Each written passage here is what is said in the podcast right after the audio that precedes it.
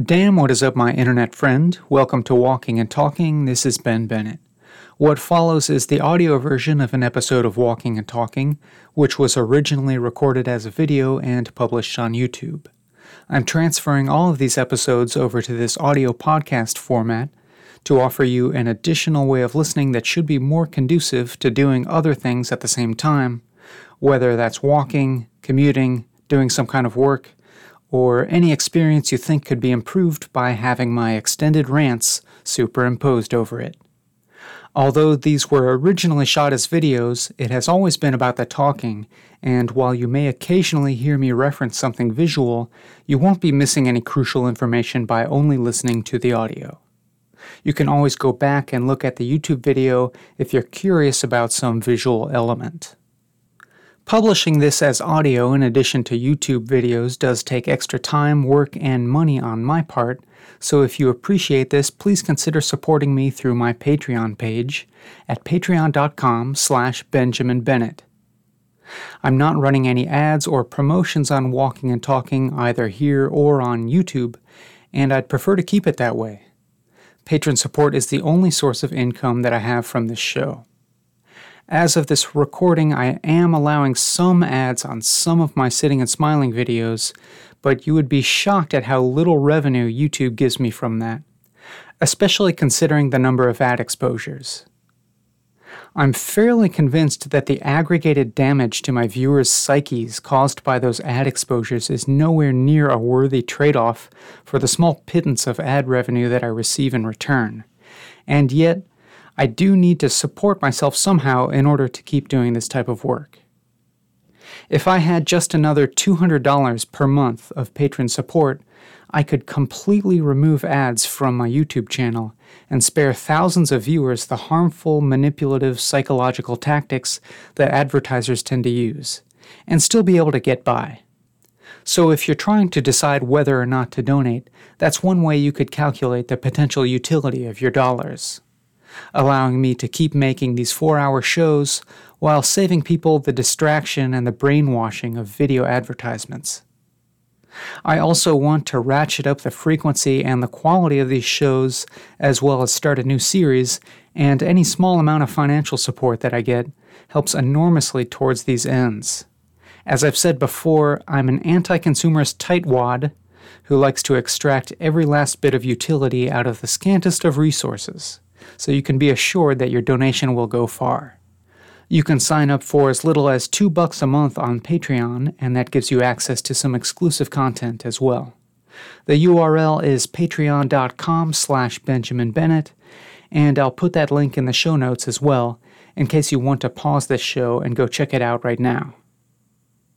Lastly, I'd love to receive your thoughtful questions, comments, philosophical treatises and tractates, poems, and low glycemic recipes at sittingandsmiling at gmail.com. With no further spiel, let's get on to the real spiel. Hello, my internet friends. Welcome to Walking and Talking, the show where I walk and talk. Here we are on the noisy road, but I promise you We'll be away from the noise soon enough. I feel grateful to have you here with me and we will, you know, explore the uh, mystery of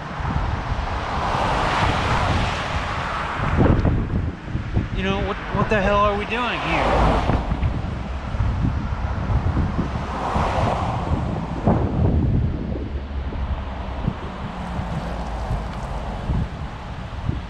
I'm not really sure what the hell I'm doing here. Walking and talking like this, but if past experience serves me correctly. Um, a day never feels wasted if I've walked and talked for four hours.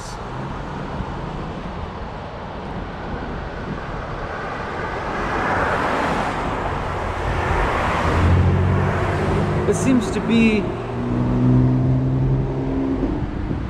getting towards the core of what it presently means for me to be alive right now.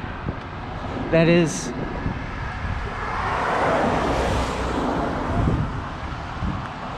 doing this process in which I feel like I'm just kind of delving into meaninglessness. I seem to come out the other end feeling some sense of meaning.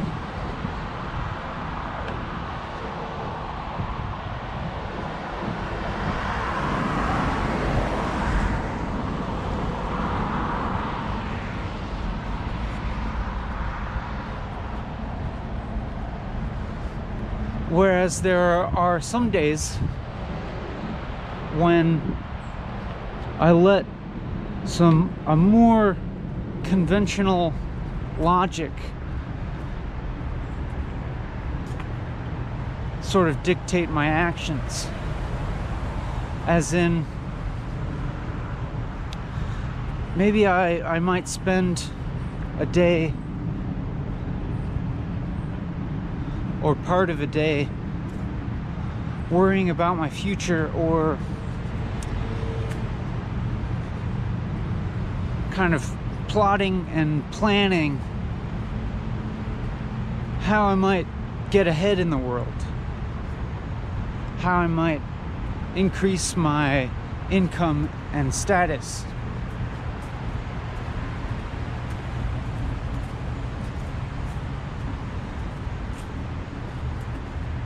And I generally find that that kind of thinking doesn't get me anywhere except a pit of misery and confusion.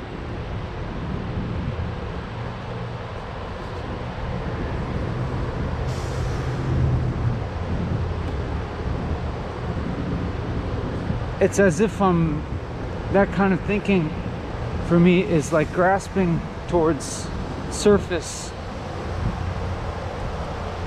superficial level um, attainments.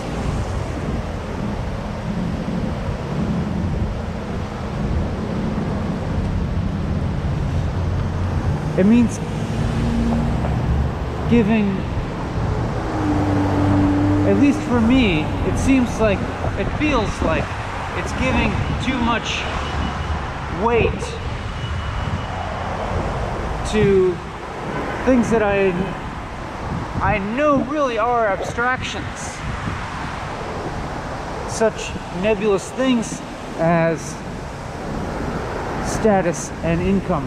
Now, I know that money, you know, it is kind of a, a collective abstraction you know we it's as valuable as we all agree to believe that it's valuable which um, is a pretty significant amount of of value in this society. And so that's that's pretty real. It has a pretty real bearing on one's well-being. But and you know I, am in in a position where I, I'm I've never really been in dire straits financially. I don't make a lot of money but I don't spend a lot of money.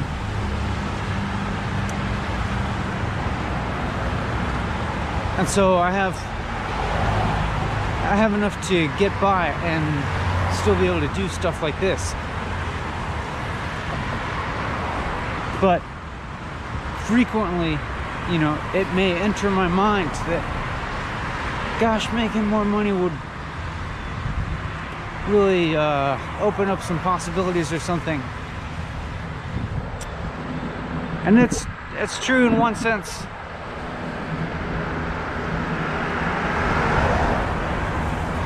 And then there's this other sense where if I really start to think about what exactly more money would afford me, it generally equates to a freedom to be able to do what I want to do.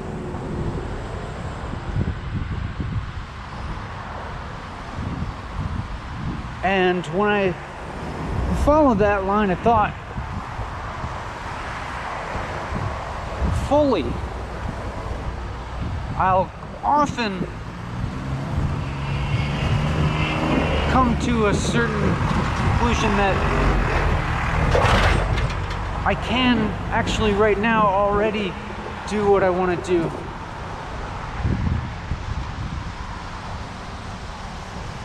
If I let go of the hold that um, this this thinking of money, this this wanting of money has in my mind.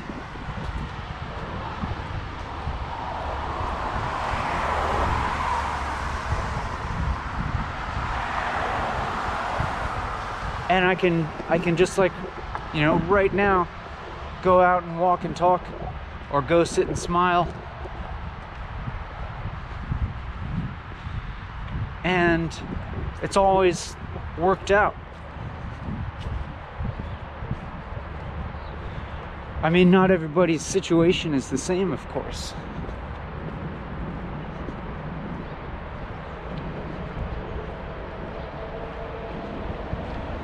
And, you know, the, the, the practical circumstances surrounding all that, of course, have a bearing. But I think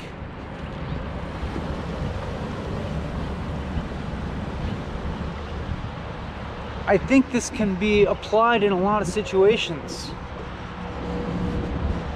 where if you, you know,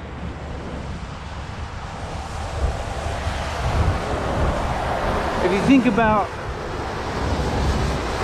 why it is that you want money or that you want more money than you have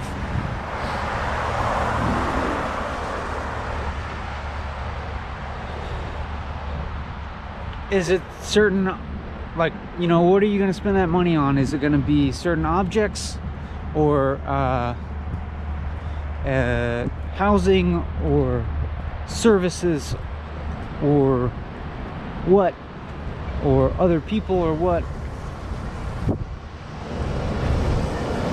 And then realize that what all those commodities are are certain embodied forms for some something some other deeper need. Like it you know it's maybe a there's our physical bi biological needs of course. And then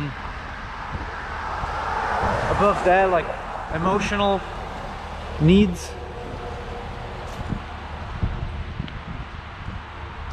And needs like you know like peace of mind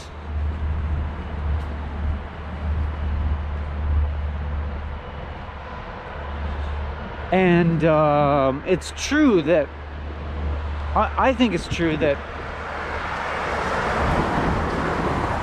it is very possible for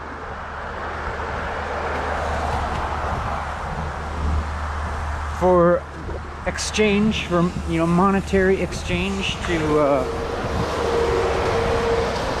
facilitate meeting these needs. And it does in many cases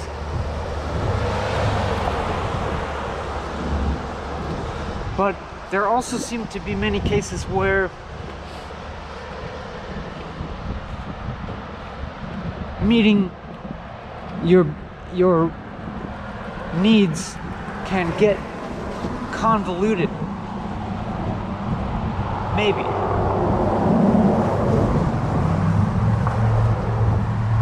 Just just kind of uh, thinking out loud here. it could be the case sometimes that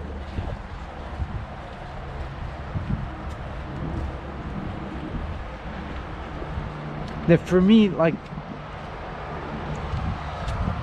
I'm I'm overthinking how to meet some need of mine or I'm or I, I'm perceiving a need that's not really there. And then maybe in the process, I'm neglecting a need in the present.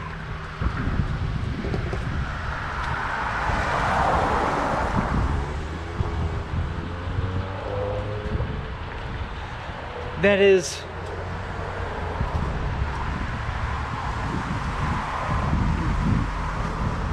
for example, what if I wake up one morning and I start to worry about my financial future, my stability for the future, my um, and start to have a fear that in the future I'll be poor and I, I won't be able to find a decent job and then I'll, you know, because of that I'll live in squalor and um, have no um, family or friends or community and be miserable. And so maybe that fear will might lead me to start thinking about how how can I adjust what I'm doing to uh, you know prevent that from happening. But all the while, I, like this line of thinking, like has me like feeling really tense and agitated. You know, I'll be all tense in my body and, and just worrying about the future. And and so and like, you know, whatever who who knows like what sort of like rabbit holes of thought this might take me down. Maybe it's got me like searching the internet for job postings and then but then I'm more I'm like, oh, I'm not qualified for these jobs uh, maybe I should like go back to college and you know get a whole new four-year degree and uh, so I can actually get a good job. And then you know then I'll have this stability. And then you know I, if I keep following that train of thought it eventually it's it's it's almost always like if I actually weigh out the pros and the cons of of this imagined alternate future versus continuing to live more or less the way that I live now. It's like it usually either ends up even evening out being about even or uh, trying to change things drastically would be worse because it wouldn't be worth all the sacrifices that I would have to make and all the new stresses that would enter my life and the kind of whole whole new sort of paradigm and set of values that I would have to adopt. It would you know I'd become a slightly different person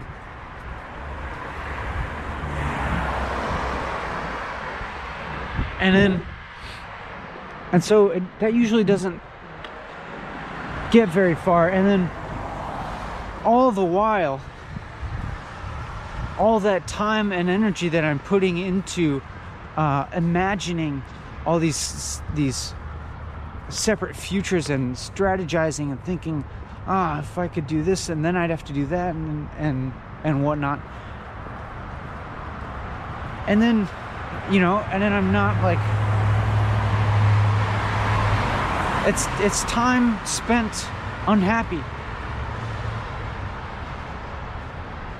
It's time spent, I don't know. There is another way of interpreting this, but it's time when I could be walking and talking, basically.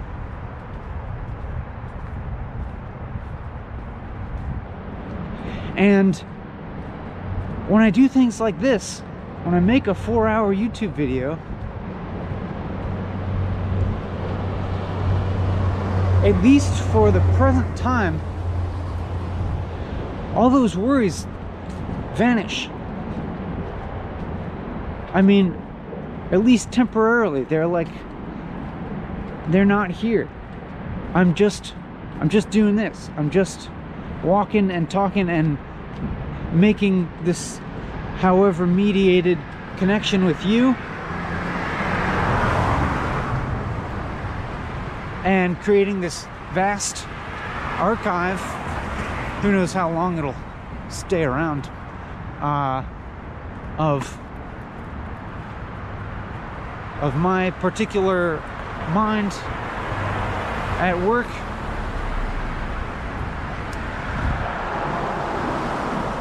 and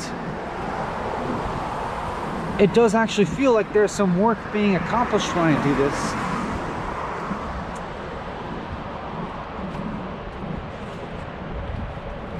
There's a certain there's a certain spilling out of ideas, articulation of ideas. There there's things like working through um, existential crises.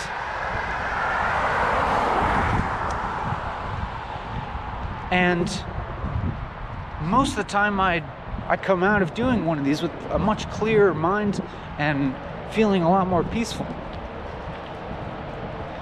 And some of these worries about the future then they're they're kind of gone. I mean they'll they'll they seem to always like come back.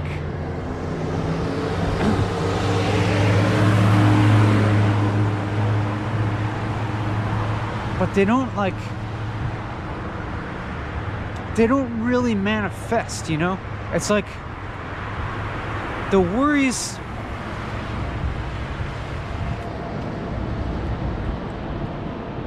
it's like they can they can become self-fulfilling prophecies or it's like like this ab this abstraction actually of of living in poverty and squalor for me um, it can it can become a reality for me mentally if if I allow myself to worry about it. That is if I allow that way of thinking to take up too much real estate in my mind, then it can affect my perception of my life and I'll I'll perceive my situation as being you know not good enough. When like the truth is it's like uh like any of those categories of like being poor, being well off, or being middle class or something like, at least in my mind,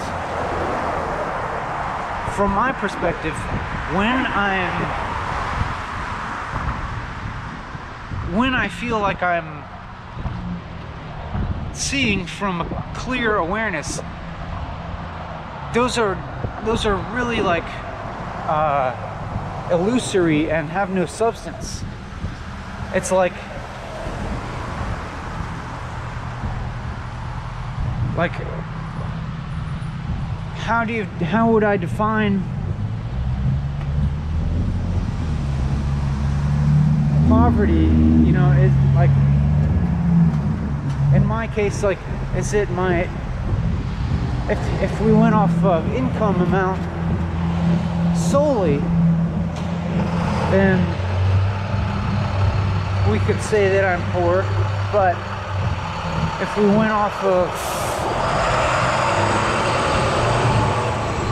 if we went off like actual like access to uh, like and enriching you know ways of living and access to community and uh, education and learning and just you know self-enrichment then it's like I, I feel like as, as rich as I could be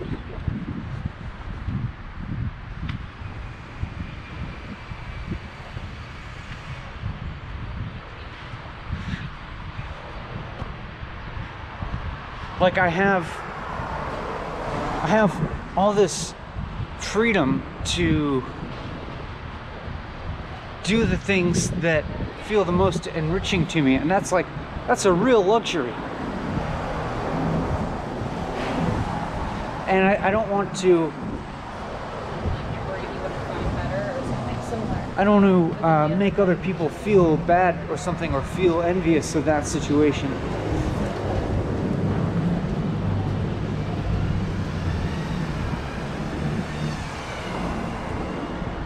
but I, I, do want to emphasize that the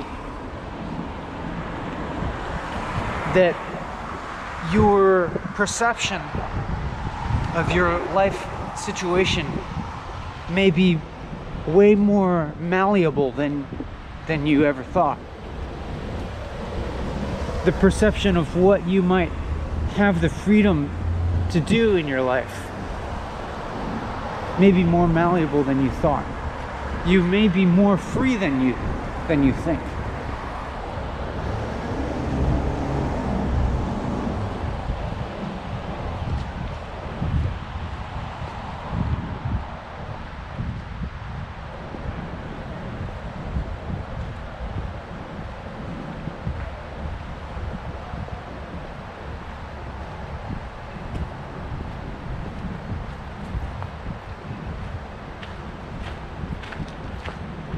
Now, of course, like, uh, I should acknowledge that there are, that, uh,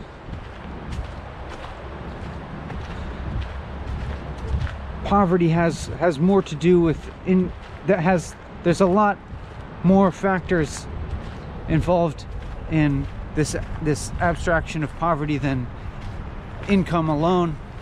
And, uh, there's so much to do with one's socioeconomic background and all the factors of how you were brought up in what environment around what sort of people and family and so on and so forth. And in in that sense i i can't complain about anything about you know the the situation that I was born into is middle class.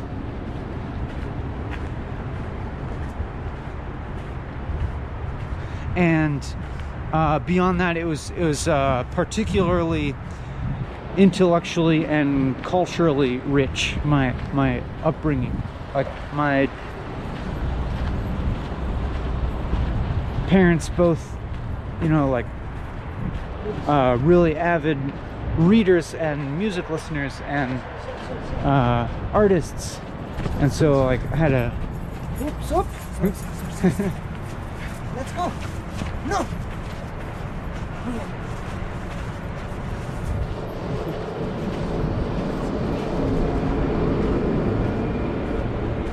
I had an upbringing that was, you know, really uh, rich in these like uh,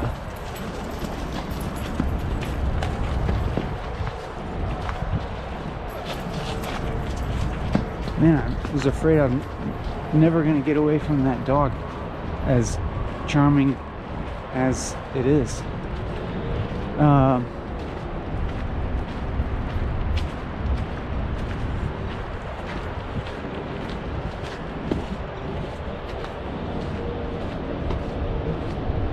And so I feel like that kind of uh, that form of wealth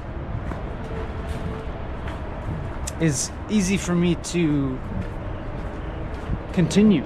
And you know now it's now it's the this internet age where just like so much um,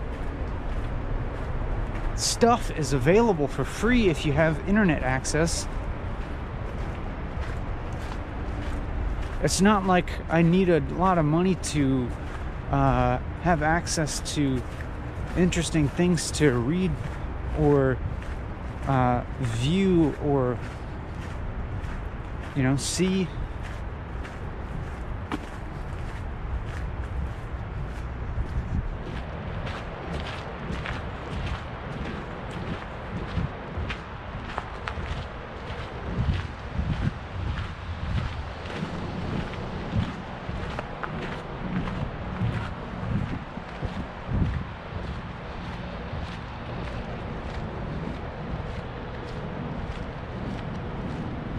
but still even still even um,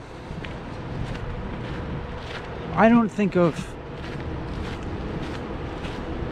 intellect per se as as uh, any ultimate value either. Like being smart is is a good thing but up to a certain point it's like you you're like well where what is what is all this smartness gonna doing for me you know? Um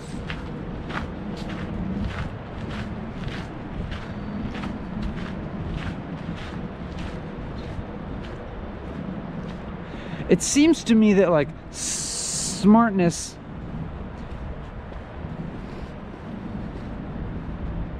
is generally like specialized or it's applied it's like it's like smartness is applied in life.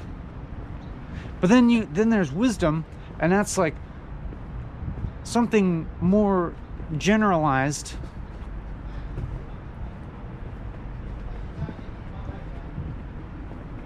And you could say it's applied also but perhaps in less concrete and identifiable ways.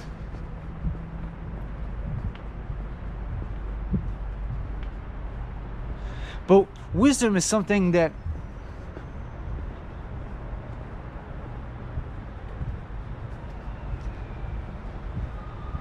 it seems to me is is less dependent on life circumstances. I don't know. I could be wrong. I mean, maybe you have to like where where does wisdom come from? Is it always uh, do you always get it from encounters with other wisdom coming from other people? It kind of seems like you can just get it just from living.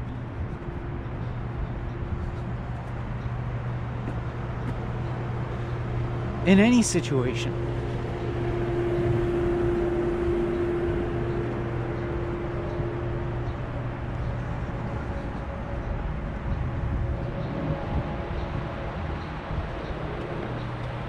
I don't know. I could be wrong. Maybe, uh, maybe if you're, you know,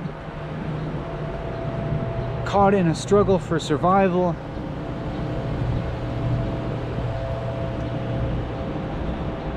and or or you are maybe surrounded by really unwise people and have a barrage of of crap coming into your consciousness all the time maybe it doesn't leave space to develop wisdom.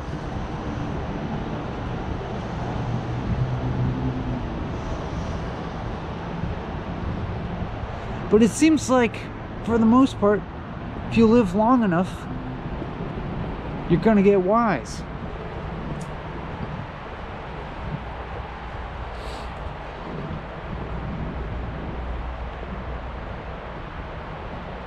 Seems like like I can see some amount of wisdom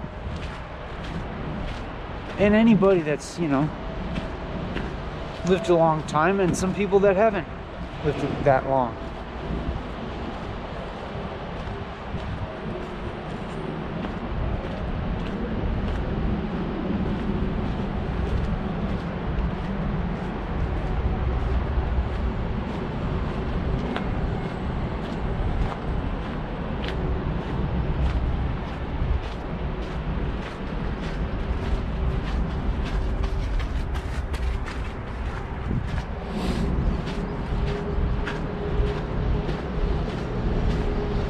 I wouldn't like I, I wouldn't like to uh, come across as an apologist for inequality because I do think wealth inequality, wealth disparity is a bad thing, especially when it gets extreme.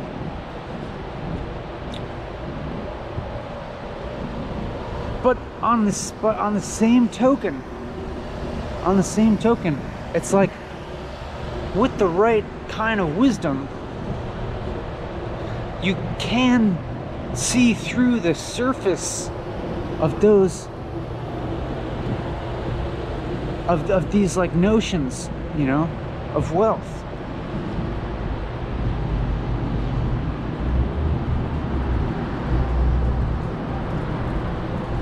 And it could be it could totally be the case that maybe that's just really easy for me to say because my life is pretty is fairly easy in terms of uh, the material side of things.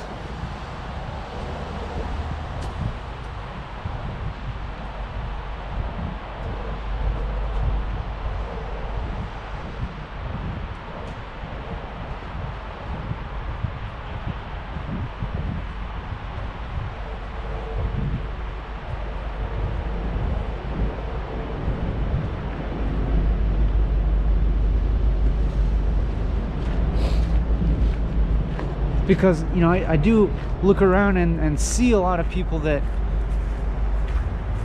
seem much more focused on the material on on gaining the material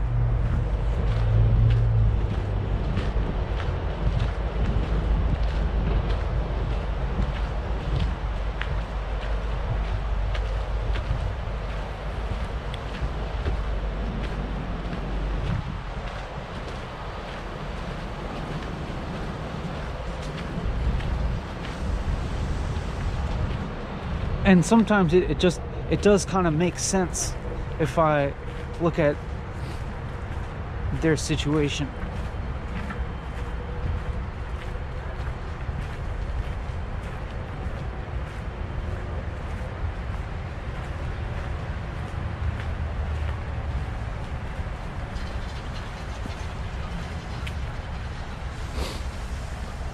But then other times, it's like uh, if I if I really connect the dots.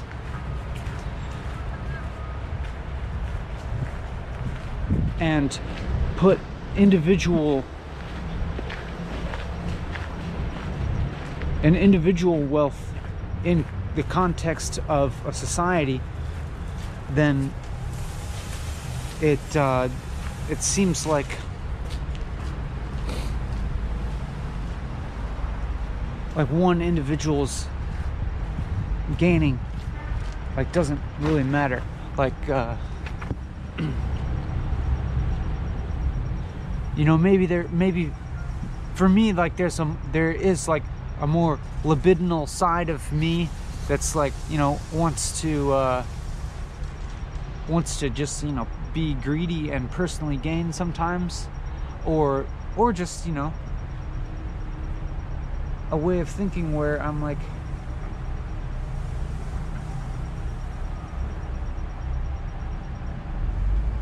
you know, like I was saying earlier, start to worry more about uh, myself, my own uh, personal gain.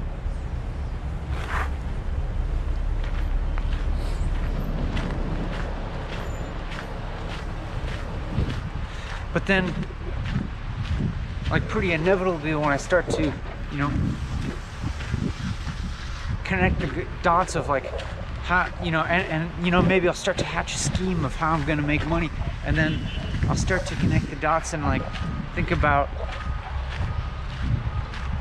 what sort of cause and effect relationships those actions would have with the rest of the world. And in terms of the whole world it's like maybe there's not a gain there. Maybe it, it just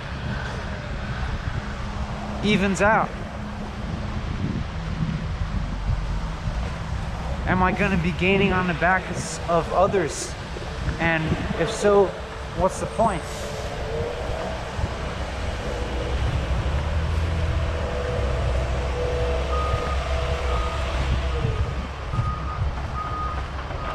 Or even if I, and then kind of in the other direction sometimes,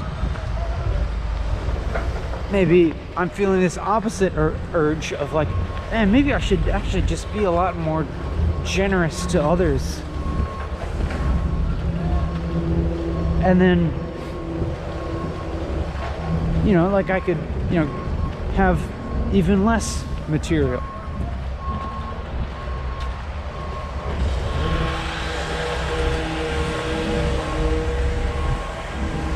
I could take even less from the world. But then, uh, but then I'm like,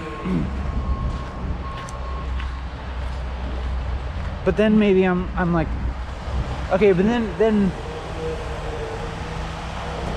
like say I'm, let's say I'm giving more material. Let's say I'm like donating a bunch of money to charity. Then I kind of would need to make more money, so I'd have to like I'd have to take more money from somewhere. And then if I if I think about the additional financial pressure that I would be under, then I then I see the detriment of that to my ability to do things like for example make these YouTube videos. Or, you know, sit and smile, etc. Or, I don't know, any any of the other kind of like things that I do that aren't that don't really make a lot of money. And then I'd be like, well, then then you know, those things would would suffer perhaps a, a loss of quality or a loss of integrity.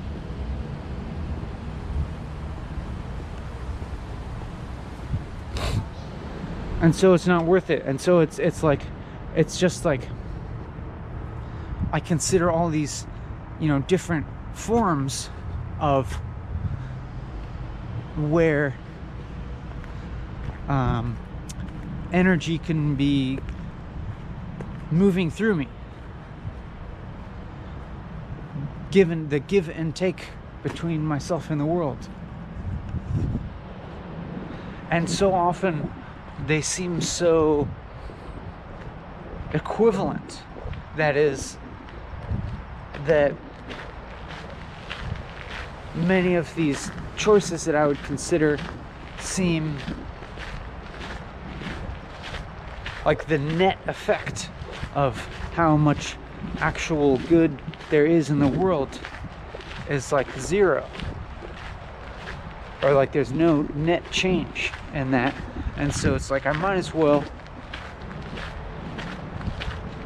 keep doing what i'm doing because it you know what i am doing like seems to be a solution that works pretty well for now that feels to me like there's some kind of positive exchange happening between myself and the world.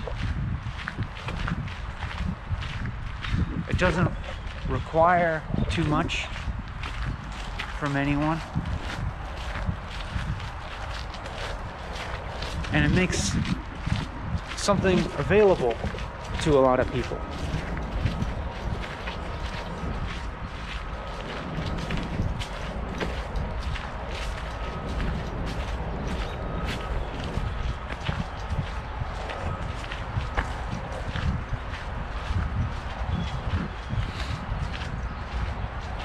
And of course, this isn't to say that every choice that I would I could possibly make is an equivalent amount of good, because there are plenty of bad choices that I could make that would that would be harmful in general.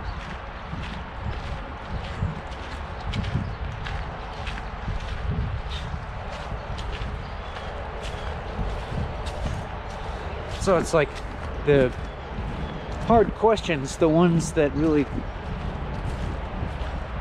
occupy my mind about decisions about what to do are, are the ones that are hard because they're they're pretty close to equivalent and net value.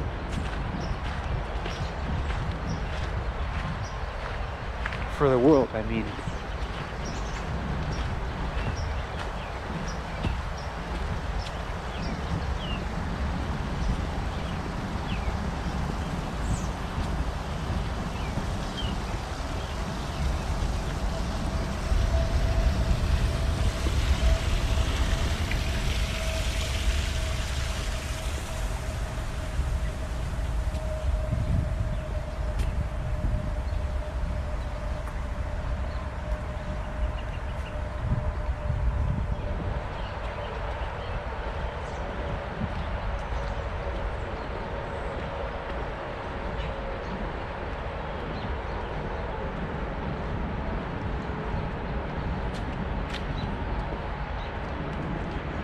So I guess one thing, if anything, that I might be able to contribute via walking and talking.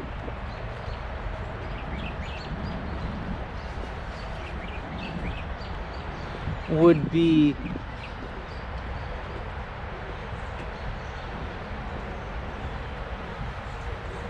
maybe a kind of nudge for people towards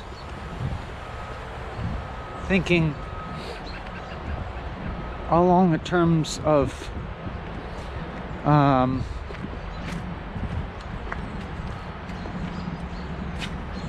broader scale thinking and higher values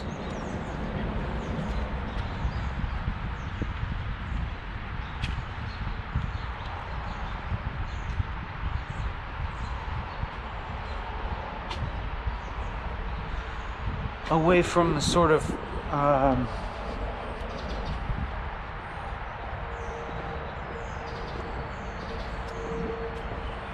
like seeing away from seeing things like your own status, your own um, identity as such solid truisms and to be able to see them more as like sort of like a, a web of of mental of concepts of uh, mental representations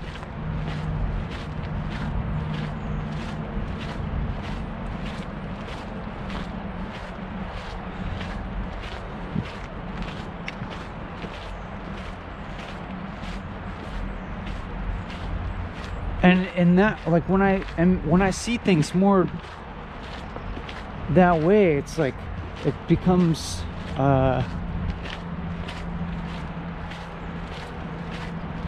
it just feels more true.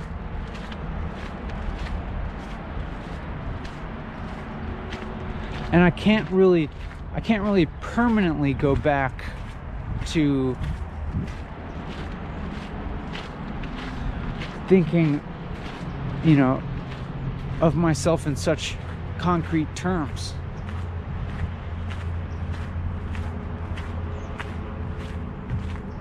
And even even thinking about even thinking about just money in itself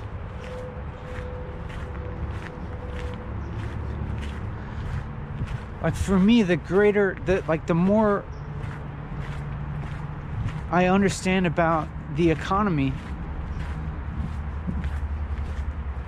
the clearer it becomes to me that the value of money is is this very like nebulous uh, thing. Like we know that the value of any particular currency fluctuates and in some countries it fluctuates wildly to where if you had you know thousands of dollars or euros or uh, oh, I can't remember the names of uh, some of the other currencies that have fluctuated so wildly unfortunately. But uh, you know what you have in your bank account or wallet or whatever like from one day to the next could could actually lose most or all of its value. It's possible.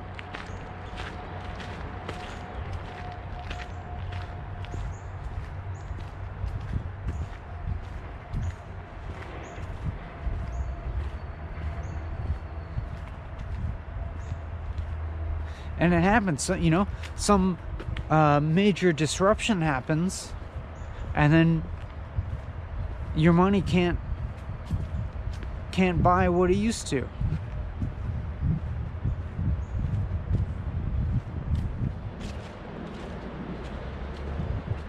And so you can move your money around into all these different investments or consumables or depreciables.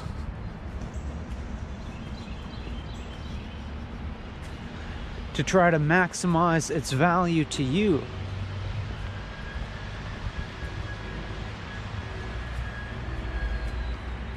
In the present and in the future.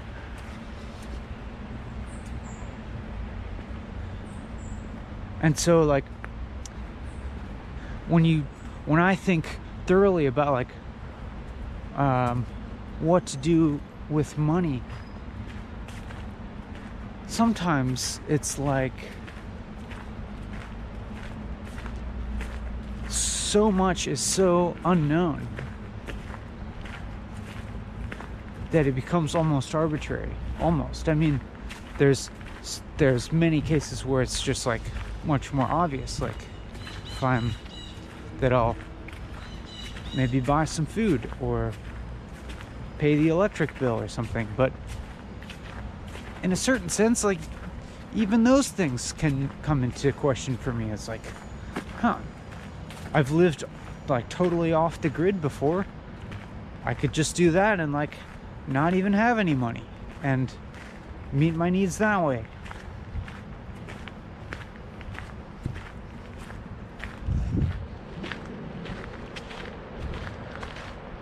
And it's like the the stability of the value of almost anything can it se- seems to be is is interlinked with like politics and things going on in the world. And if you know my country's political situation seems unstable unstable and you know which it does to some to you know like some crazy disruption could could very well happen in the near future. And what the the things that have a collective value now might lose their value and you know you'd, you'd have you'd have a totally different situation where money not money might not mean anything or it might mean less or who knows or certain things that you invest in. You don't know. You know, they have a, a certain amount of risk involved in them. Some have more risk than others.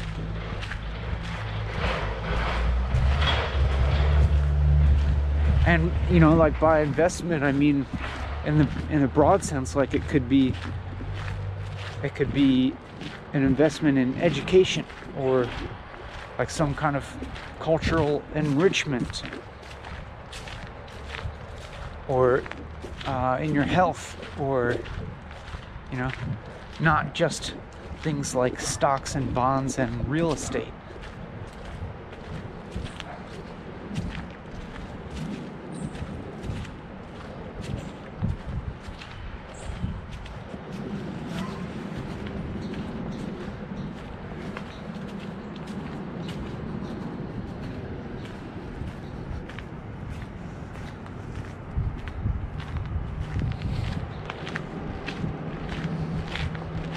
and sometimes if even those things like seem like they're they're in they're in the future and and there's it's unknown what kind of value they're going to have in the future like sometimes that makes things in the present much more value valuable. So for, for instance like maybe i just want to invest in time So, for example,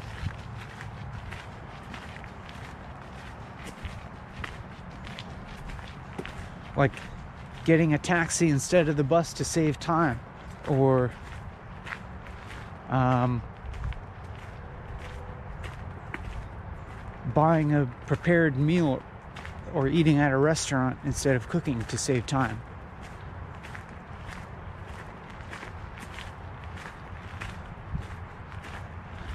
Because then at least you know that you have that time to do something that's valuable to you in the present.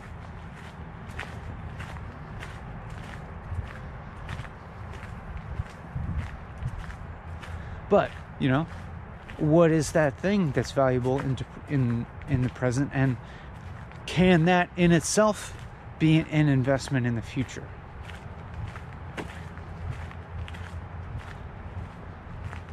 Like, if I take these four hours to walk and talk, I I feel engaged in the world in the present. I feel I feel alive and I feel like my authentic self to whatever extent that's even possible. I feel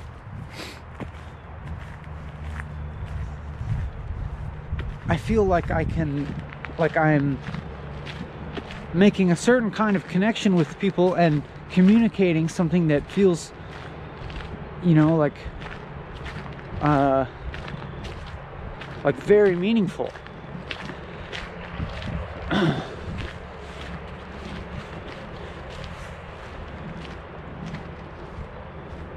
I mean, also meaningless, but like in a meaningless in a meaningful way or like as as meaningful as things get for me anyways. But then at the same time as i talked as i mentioned earlier about like i experience a uh, increased peace of mind after i do something like this it's like that's contributing to my psychological well-being. Like that's very valuable for the present and for the future. Because if I'm in a clear state of mind, then I'll be prone to making better decisions in general. And I'll, you know, be hopefully more apt to maintain healthy habits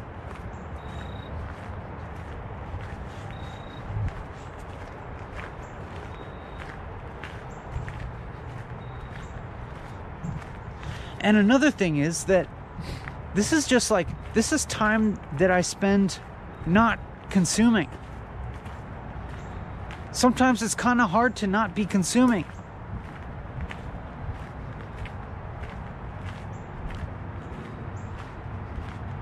Like if I sit at home without having a structure or a clear plan like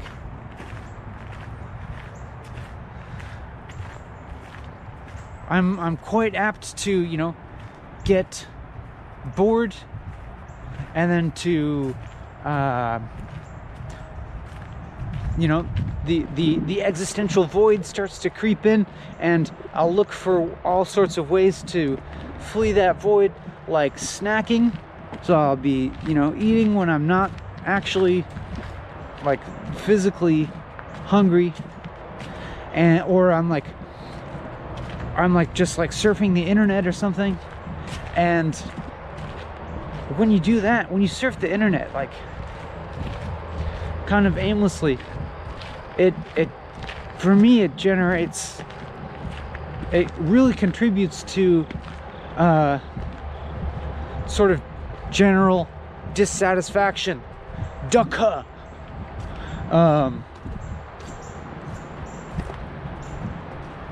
like even if i'm even if i'm not like you know starting to convince myself that i need to buy something off amazon i'm just like getting this input of information that is like always referring to something other always referring to some alternate possibility that could be mine a form of materialism Wh- like even you know it might be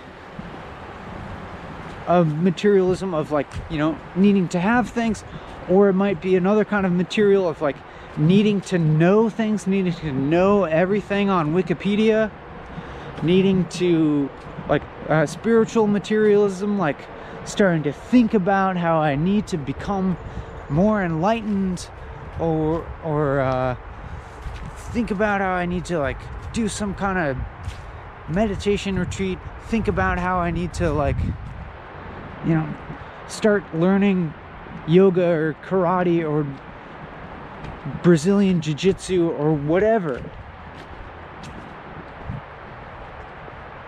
Or th- or thinking that I need to like uh you know oh maybe I should like go back to school and get an economics degree or something or like you know anything.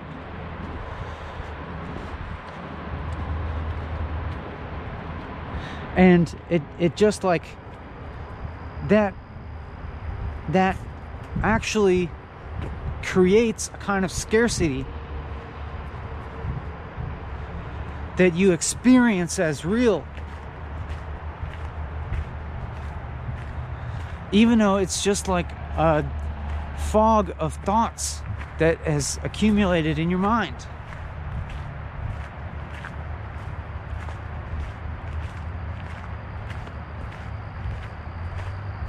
But if, you know, and then like through that fog of thought, like doing, if I if I let that fog of thought accumulate in my mind, and from that perspective, doing something like walking and talking, like will start to seem like a bad idea because it's like, well, what's that going to gain for me? But, you know, if I if I can, you know, either pierce through that fog of thoughts temporarily or not let it accumulate in the first place and just go out and walk and talk, this is like a place where I don't have this constant influx of information and uh like a constant flow of uh, life options proceeding uh, before me, constantly thinking about how my life could be better and different and everything else that I could have that I don't. And, you know, just like having a, a completely unstructured time where I, I'm where I can I can react impulsively to every uncomfortable feeling that I might have, then it's it's it's like a kind of entropy taking place in my life and I'm like just I'm in a sense like destroying value. Just if I think about like if I spent a day snacking compulsively, then I've I've a consumed more resources in the world than were necessary, and b probably feel uh, physically and emotionally like crap, and c uh, would probably have a slightly negative effect on my long-term health.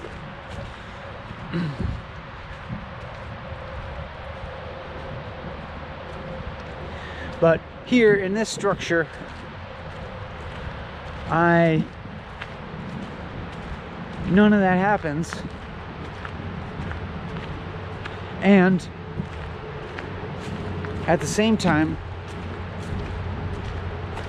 I'm I'm participating in a mental process that actually feels productive in the broad sense of the term. I mean, productive also in the sense that we we pierce through the, this idea of productivity itself.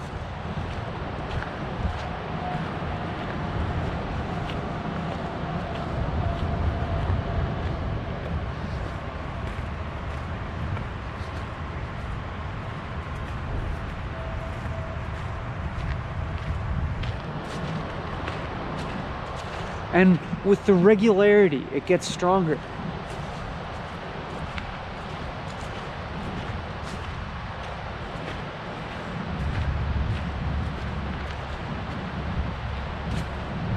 It seems like the positive attributes of these practices increase with regularity.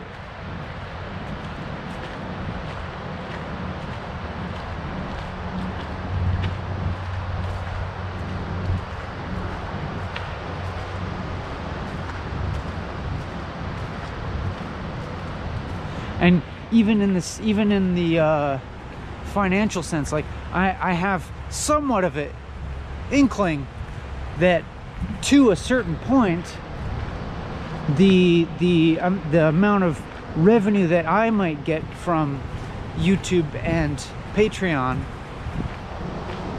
would tend to increase with my regularity of making these videos.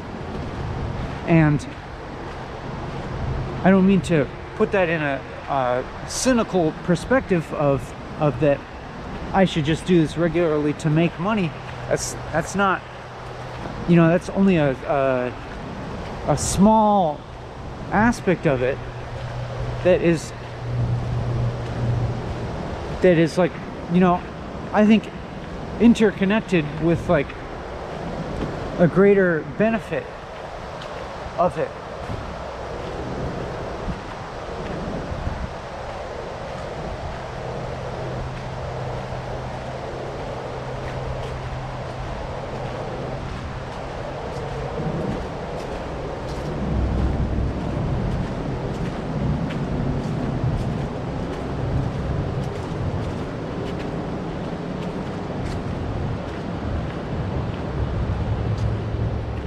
As in like for example like if there's more um, patrons on subscribed on my patreon site then then i suppose that that is sort of one form of evidence that there are more people uh, connecting to this communication.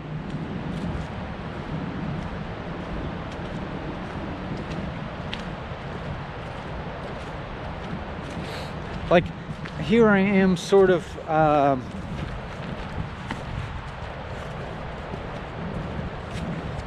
to some extent deconstructing money but at you know at the same time like uh ooh look at these Damn, those are beautiful.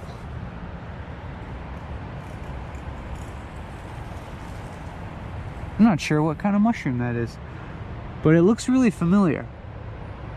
I used to be a lot more up on my mushroom identification, but it's gotten a little bit rusty.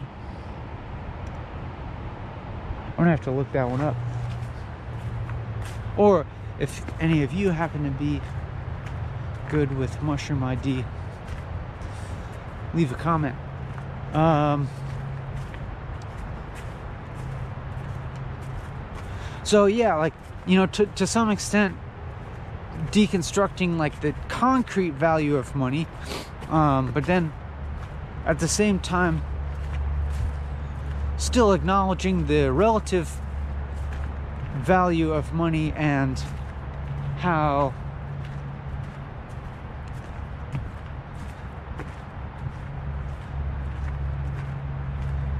in a certain sense it, in a certain sense it is very real in our world. Like we we make it real. As a society.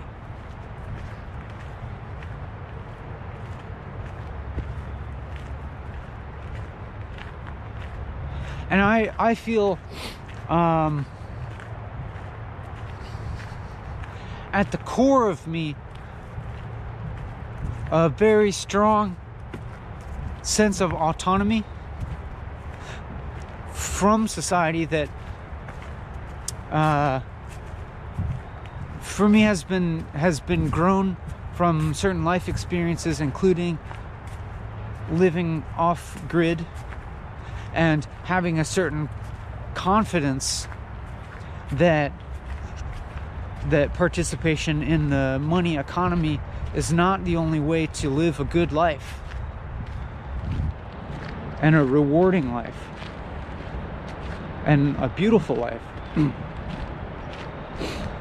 but that, but also that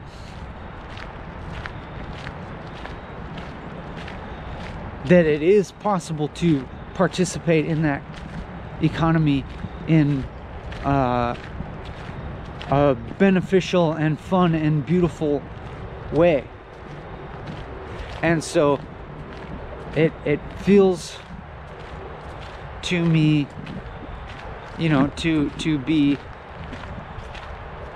to the extent that I'm participating in the the money economy does feel like a choice like an option.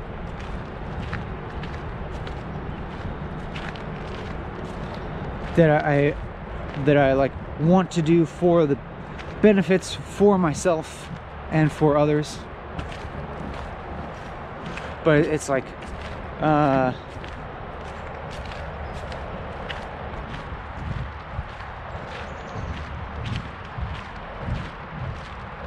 you know which which it which means that I, I like I appreciate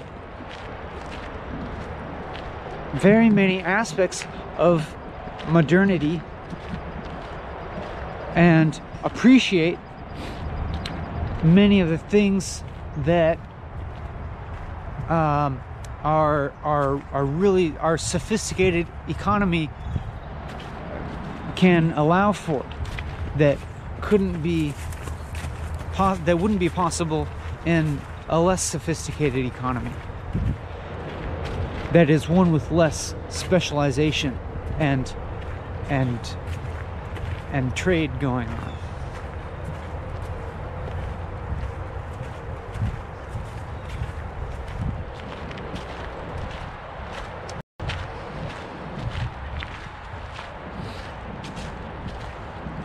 and even this means of communication with you is one of those things that's made possible by that.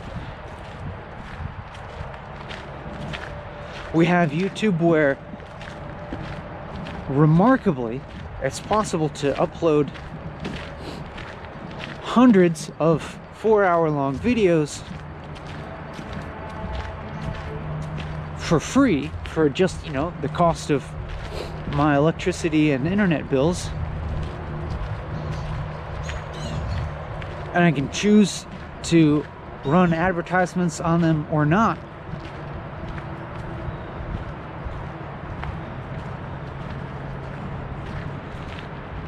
But, you know, that the the organization is supported by ad revenue primarily. And if you if you know me at all, then you you know that I'm I'm not really a fan of the psychological effects of modern advertising.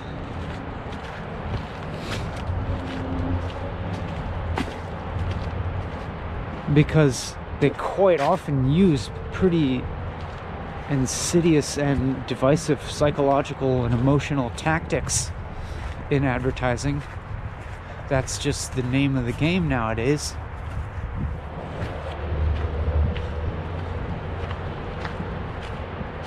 But then, you know, uh, it's amazing that we have something like Patreon and like uh, I, I might have my criticisms of I might have some criticisms of, of Patreon and uh, its its owners.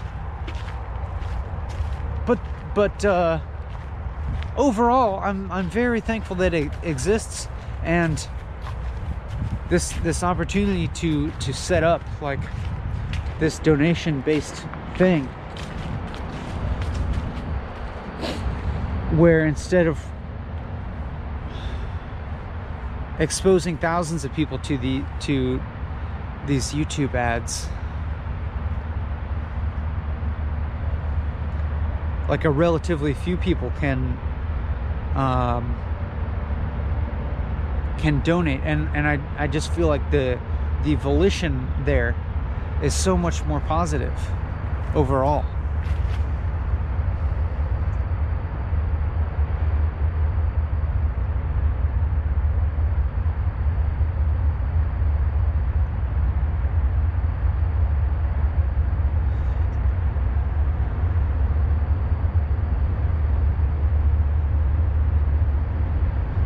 And now it's it's not that I've spent this whole this whole uh, hour and 13 minutes uh, leading up to like a donation uh, pitch, but like with the people that do donate and like the communications I've had with them, I it's I find it generally to be the case that that we we share a certain common understanding of how of how money works in this society and that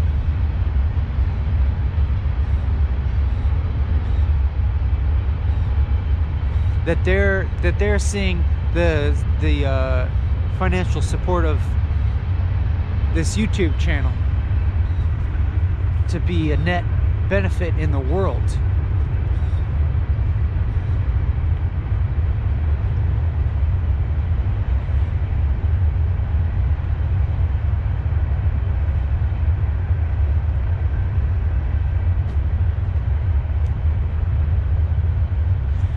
I mean, I'm st- I'm still I'm still talking uh, on a certain level of relativity, of course, because if I say something like a net benefit from the world, uh, that seems to require some qualification on what exactly a benefit is, and I could I could go down that rabbit hole forever as well, and uh, deconstruct that forever. And until we, you know, we get to a place where there is no such thing as a benefit, no good or bad. Uh,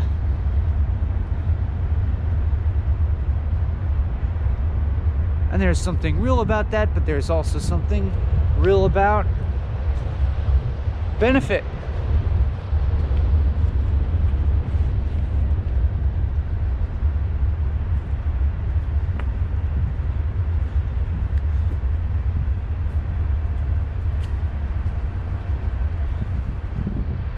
Like there's a certain amount of good necessary on the level of understanding.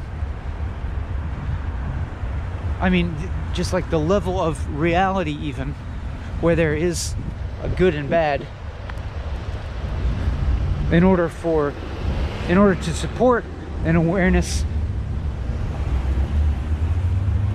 of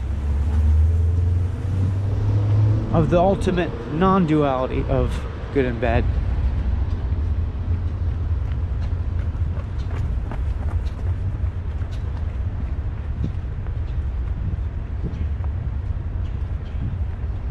So I guess if I might be so bold and so arrogant as to say so, then then I would say that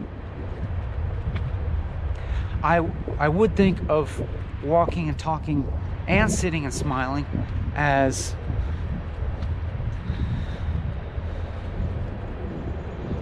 as uh, forms of media that tend to raise awareness, tend to raise the level of awareness, or at least point to it.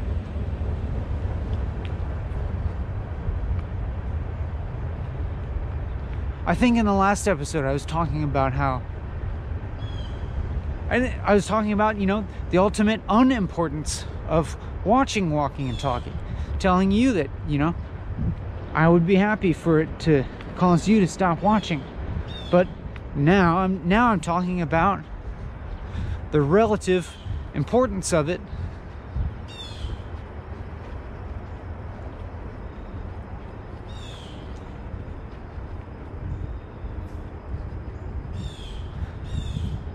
I don't really know of anything exactly like this in the world.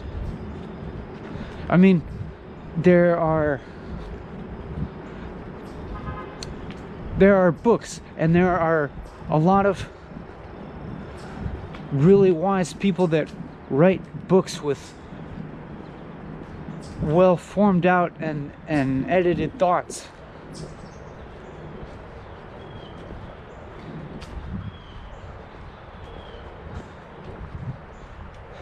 and it's great. But now there's also walking and talking where I don't form my thoughts in advance.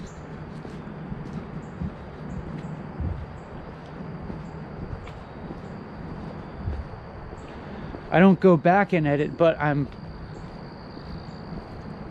continuously revising as I'm going along, like revising, I guess just revising my own perspective or something.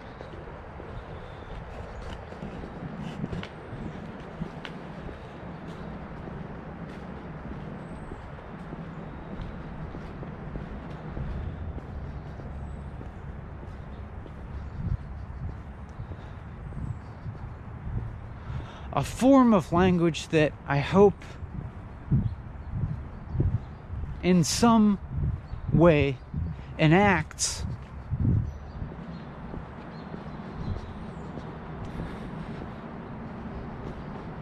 or or in in the way that it is enacted.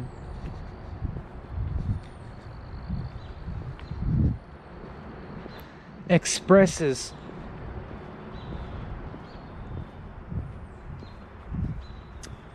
all of the levels of relative truths of what I'm saying, as well as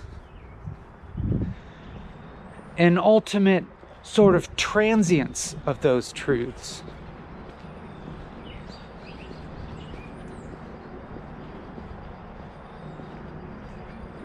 We just keep moving along. And the things that I said in the past had a level of truth when I was saying them. And the thing that I'm saying now has a certain level of truth as I'm saying it.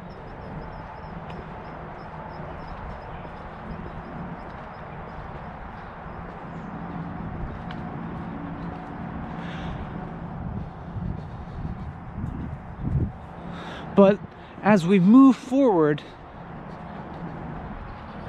things that I say now don't exactly negate what I've said before, but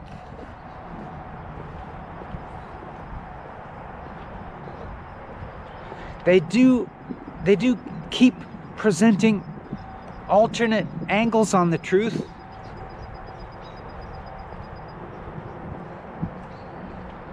That seem to show the relativity of anything that I say.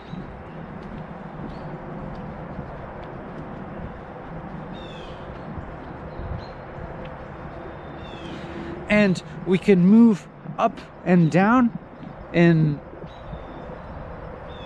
in in uh, in the depth of our truths you know like down meaning more like more relative and more specific.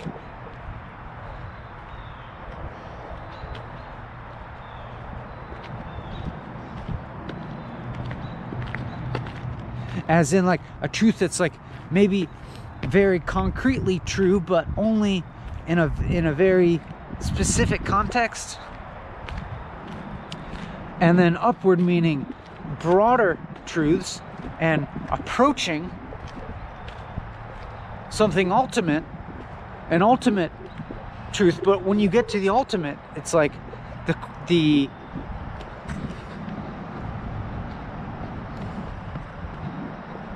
as you approach the ultimate,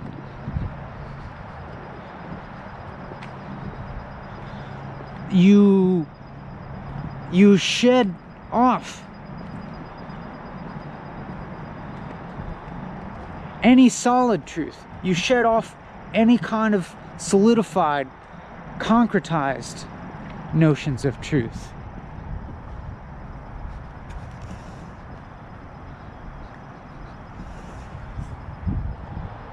and you never actually arrive at a at a you know a stopping point but you enter a sort of stream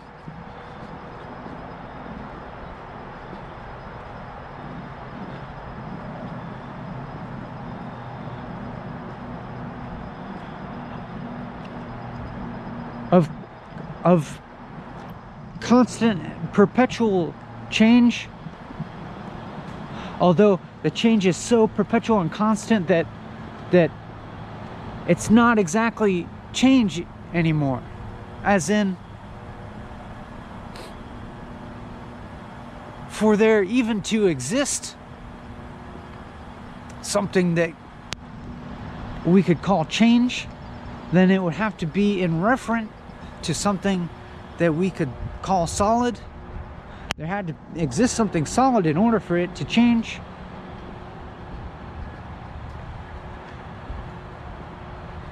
But as we approach some kind of ultimate form of truth, it's like truth isn't even such a good word for it anymore because it's like um, truth and mystery become one and the same knowing and unknowing become the same.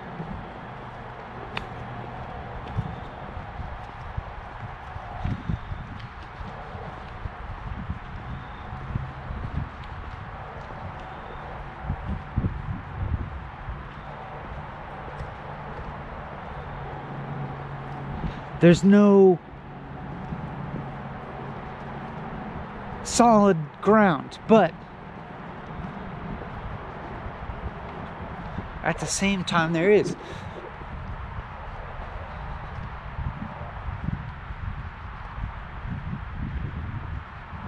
Like right now, this feeling I have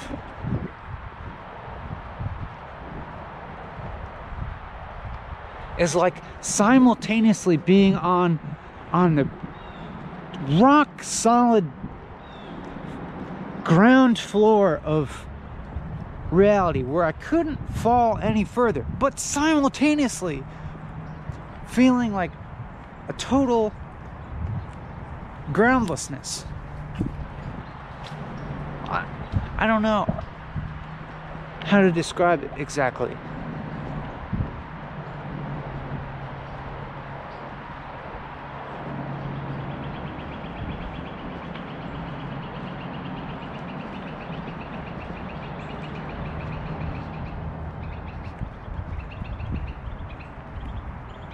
Like on the ground in the sense that I I feel a certain stability that seems to come from not having any illusions propping me up.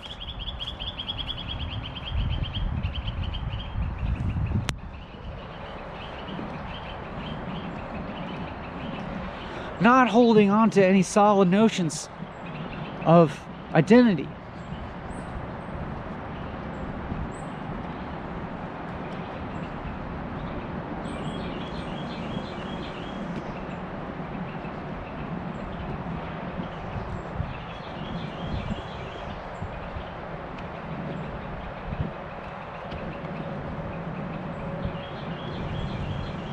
So, like, I feel solid in that way, or I feel Excuse me. I feel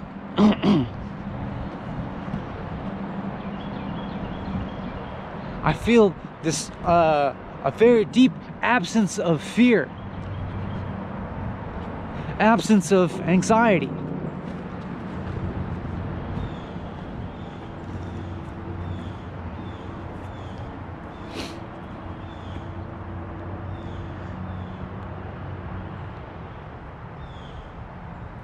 And a, certain confidence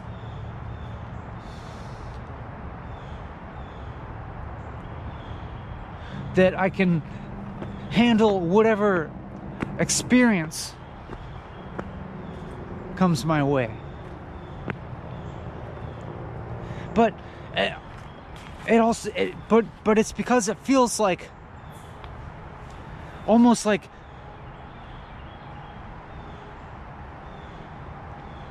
like transcendent of experience.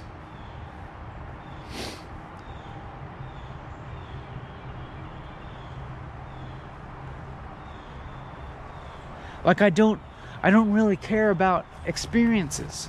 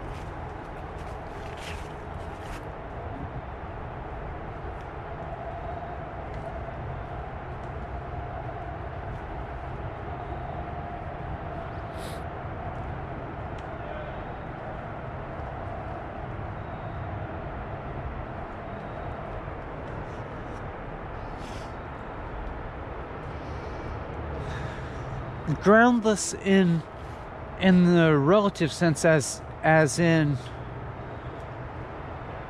not standing on any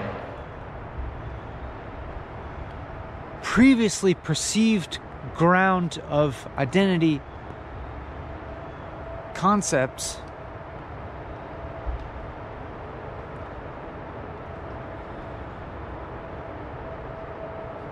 although you know who who knows what who's who knows what I'm not really conscious of?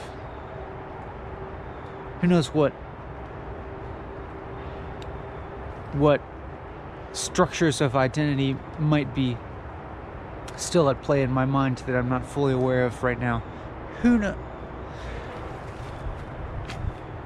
but you know rel- relative to a mode of awareness where I'm, you know, really where I'm concerned about myself and my future and all that. I feel uh, exhilaratingly groundless. I don't know if not exactly exhilarating, but like groundless in a good way.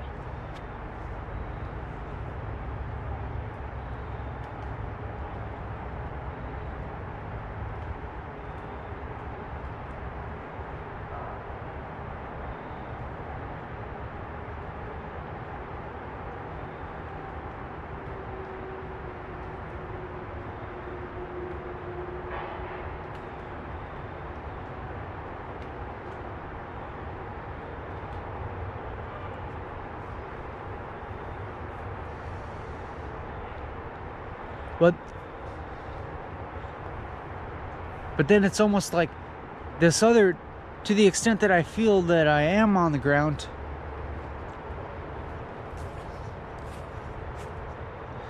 it feels really solid and affirmative. Like it feels like a really solid ground.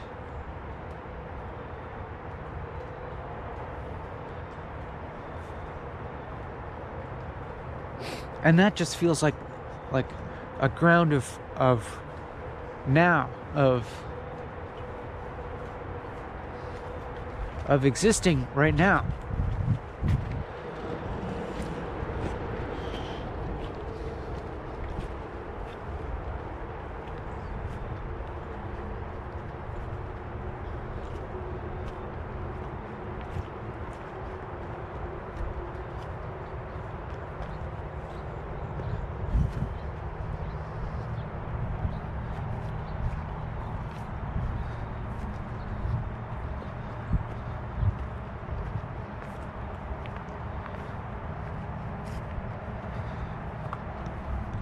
But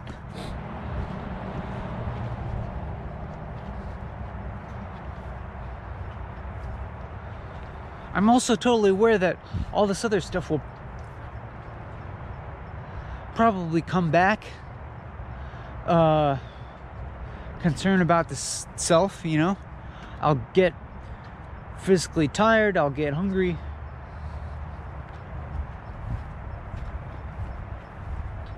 and then you know as those sorts of things increase then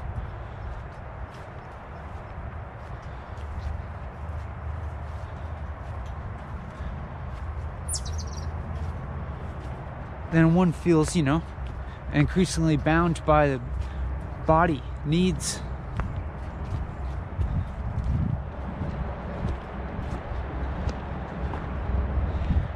And you know it's like all all these uh, all these basic like biological and emotional you know mental needs provide the foundation for you know these feelings that I'm experiencing.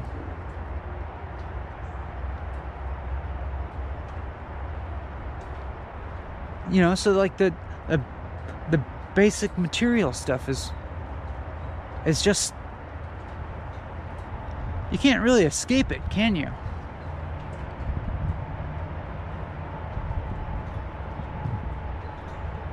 or it's like maybe it's like you you, ha- you you're standing on it in order to have a certain perception where you can see through it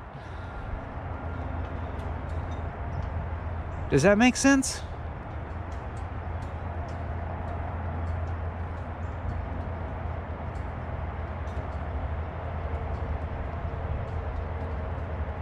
I don't know.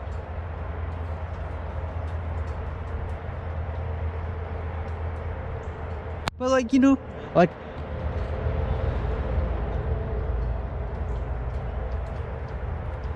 I mean, like I was saying, I, I could I could I feel like I could lose everything that I have and be and be fine.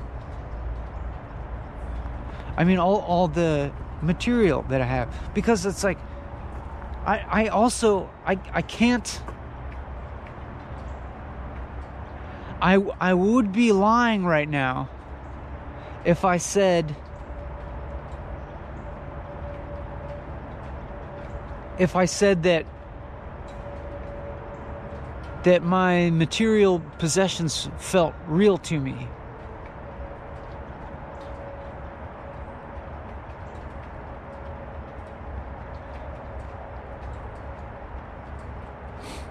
Like you know, we discussed like sort of the, the relativity of money and how the number in my bank account is is an abstraction with a fluctuating value that's based upon uh, concepts of value held by society at large.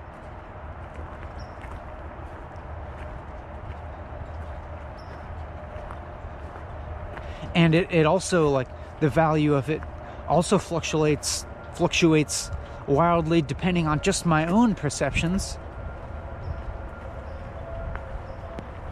You know, my own my own conceptions of of like what amount of money is constitutes uh, comfortable living. And that is something that certainly fluctuates in my mind. But then, like other things, like uh, my house. Like,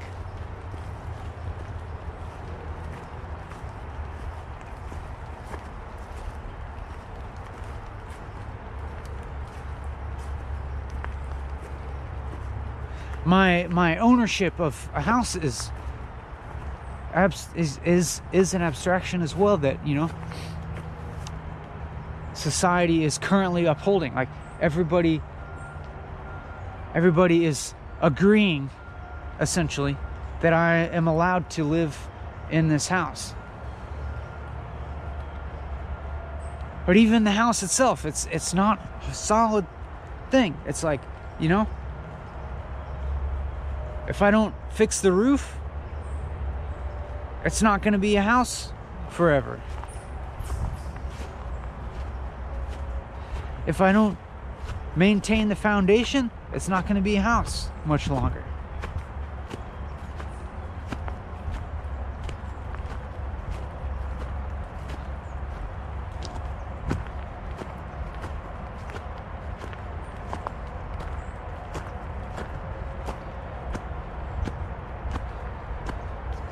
Now I know there's this there's this very legitimate other proposition of like well, easy for you to say. You're in this this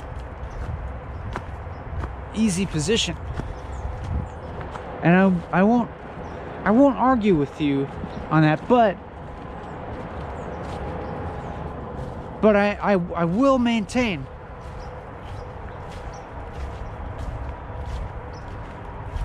that it feels more true to me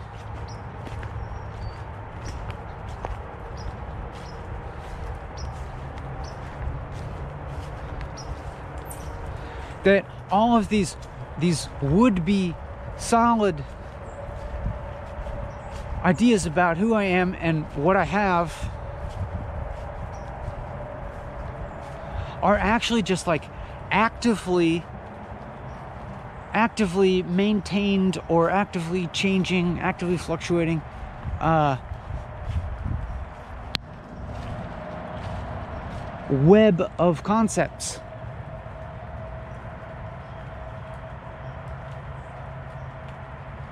Not just my own concepts, but like in in a network of concepts of other individuals and as a society at large.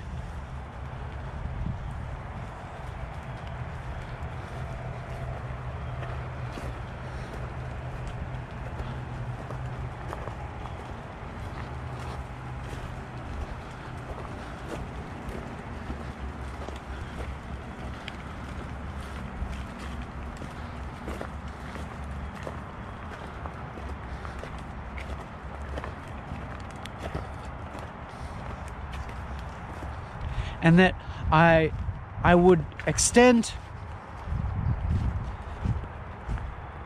that assertion or that way of seeing things to your life as well.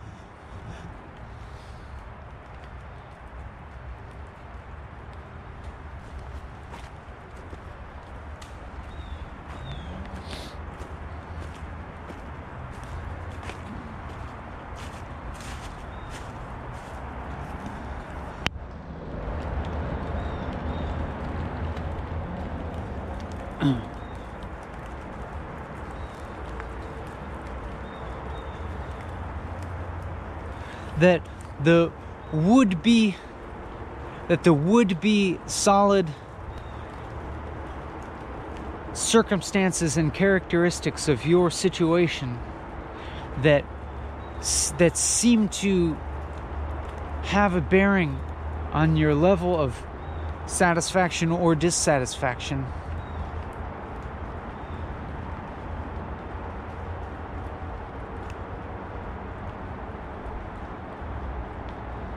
are in fact, you know, a, a, a quite a quite permeable web of percepts and concepts that can be penetrated. And when you penetrate them, there's a wider field of freedom. If you'll excuse me, I gotta take a whiz. Uh, let me let me set you up somewhere with a nice view. Not of me whizzing, but you know, of some uh, Bob Ross worthy landscape.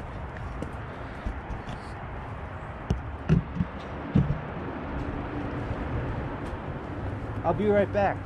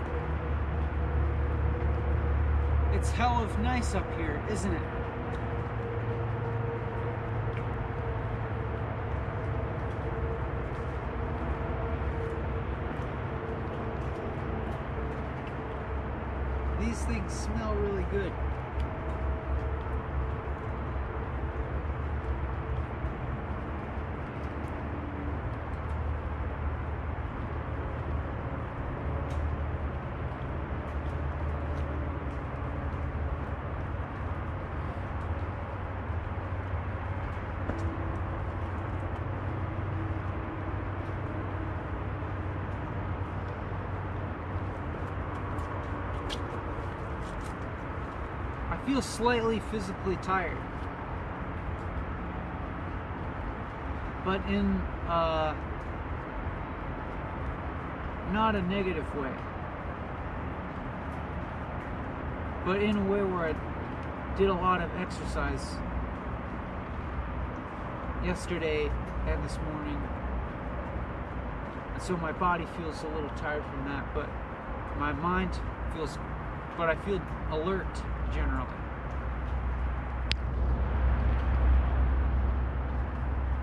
And clear, I guess I would say. But, you know, one could always get clearer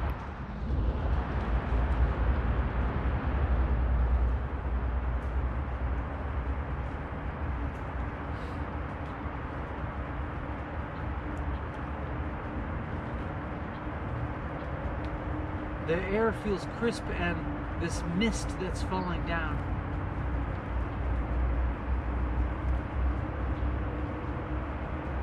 Feels super refreshing and enlivening to my senses.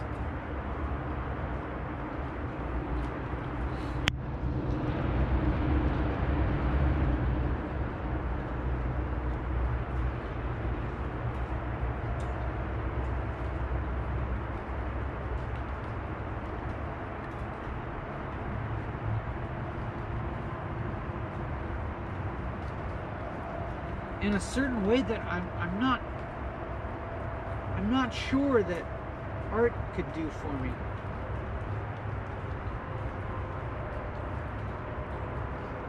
Art can do other things for me.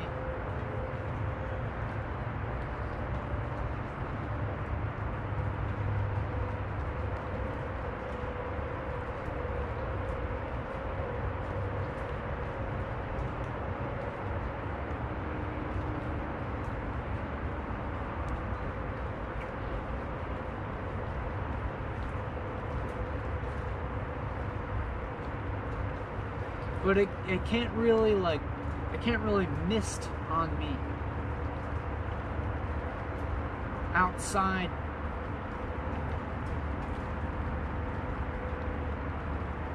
An environment like this.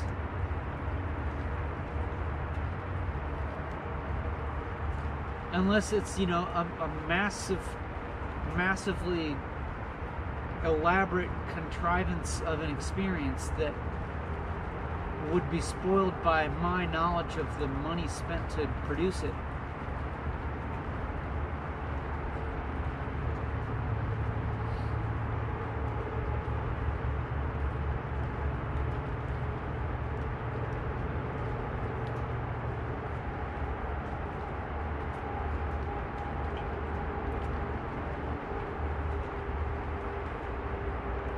And by my knowledge of the general relationship of a person to that sort of contrived experience as being one of consumption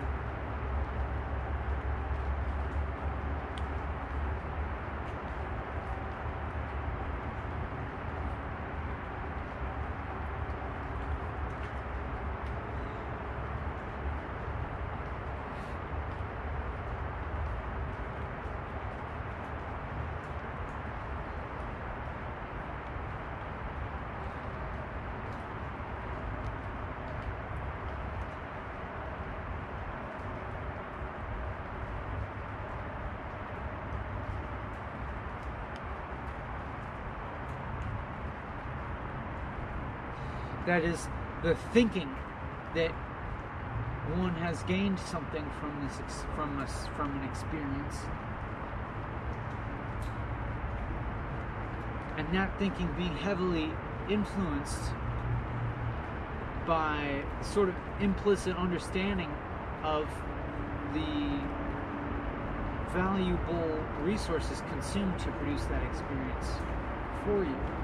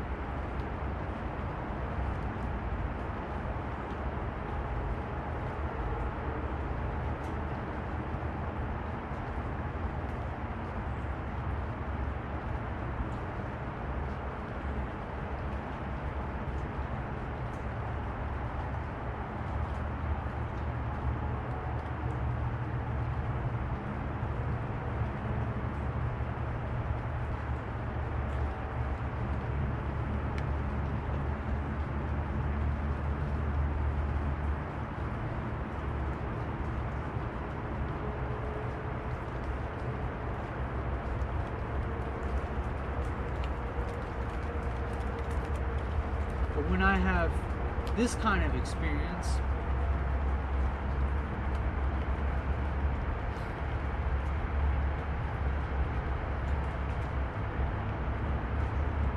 I don't feel as if I'm taking from anyone.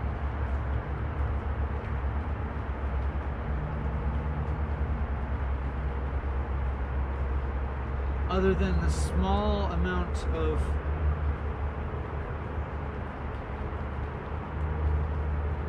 resources, you know, involved in the uh, the battery life of the camera.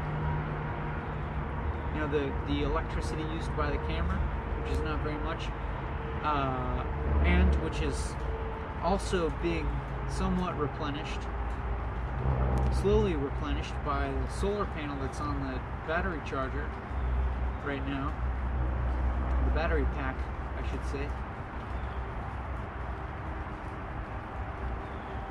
And the the value invested in the the camera itself being amortized over the camera's useful life to us.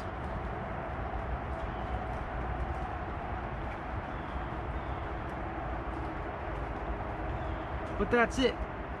That's that's not very much you know? I could say i could say the uh, calories that my body is expending that will need to be replenished with food, but that's uh, that would be the case either way, whether I was making this video or not.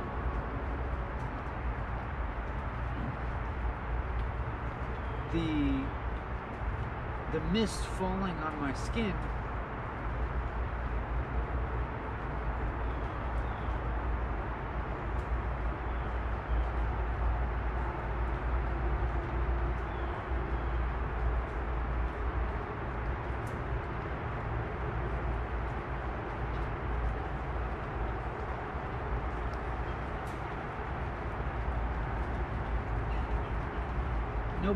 Nobody had to do that for me. It doesn't cost anybody anything.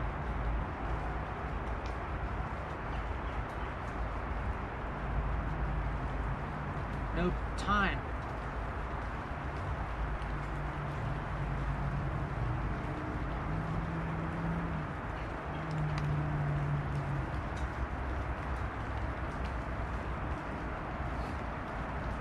granted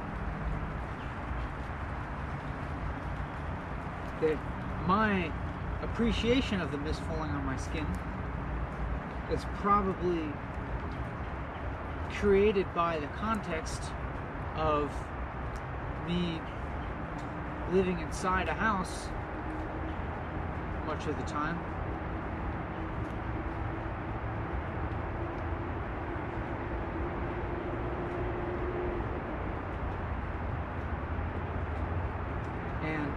my pretty much knowing that I can return to that house and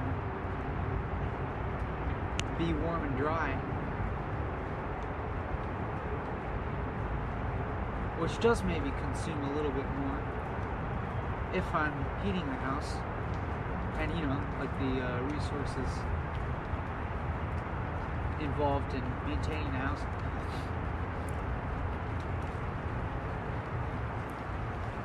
But you know, this, this is the sort of like uh, equations that I could do. I could just do forever, and eventually, I just kind of realized that it's like it's kind of meaningless. I mean, you, you do it to a, you do it to the extent that you realize it could go on forever.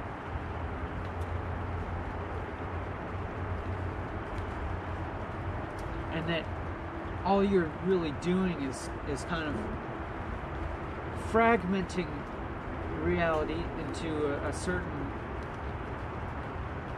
conceptual model and then shifting the pieces around like a Rubik's cube or like one of those little tile puzzles where you you sh- you uh, slide the squares around and try to get it in the right order.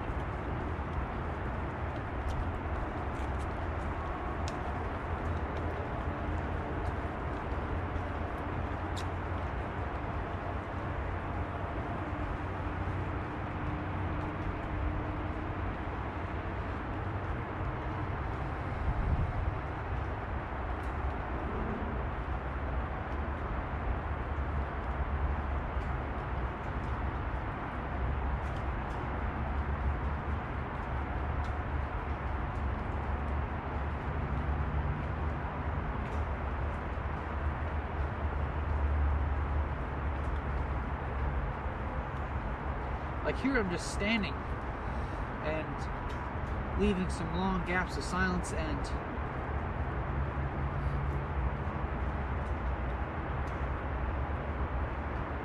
something about these silences feels fine to me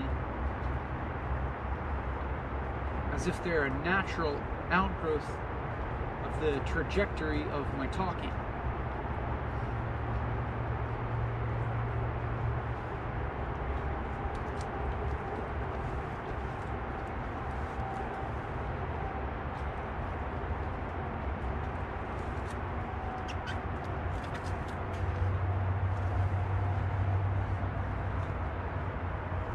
sitting on a rock and not talking.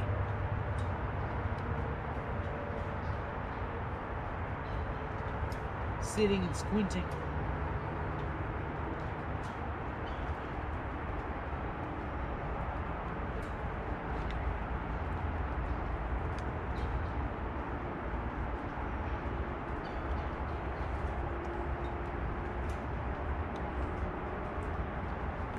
Chin stroking and joking joking and stroking.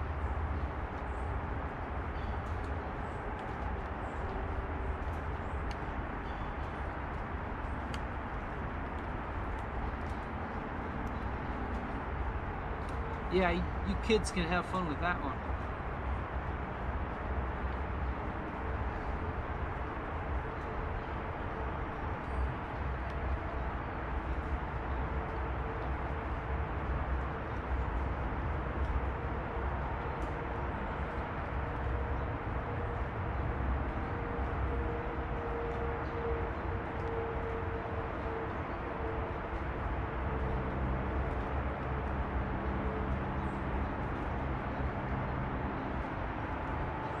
Chin stroking, I say.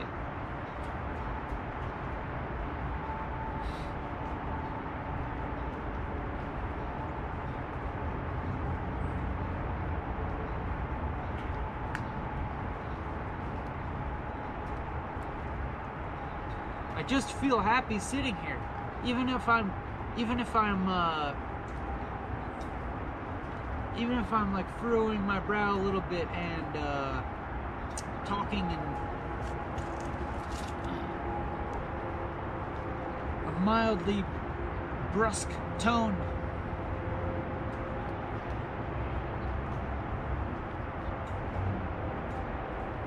This is fun. I'm having fun.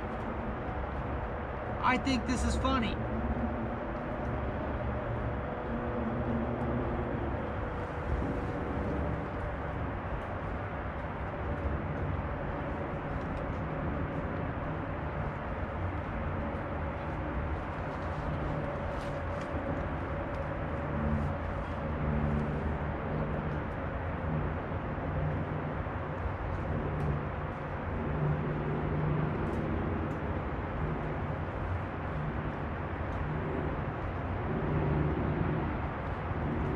Look at me.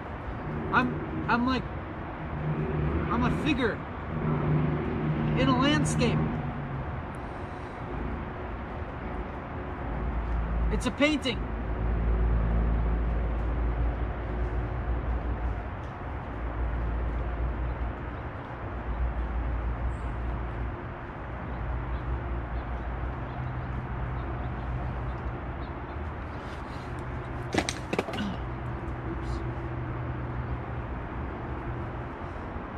This is my contribution to contemporary painting.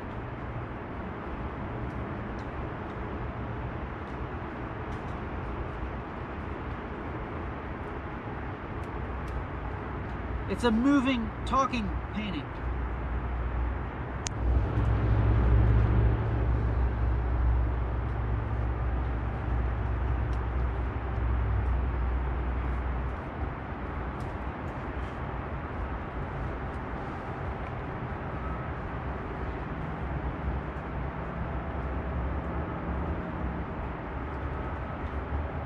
Stretching and kvetching. What? What is kvetching? I don't even know.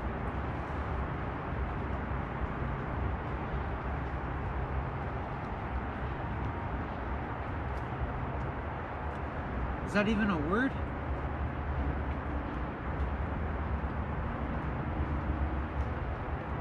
If it is a word, is it a verb? A gerund? Is it a legitimate gerund?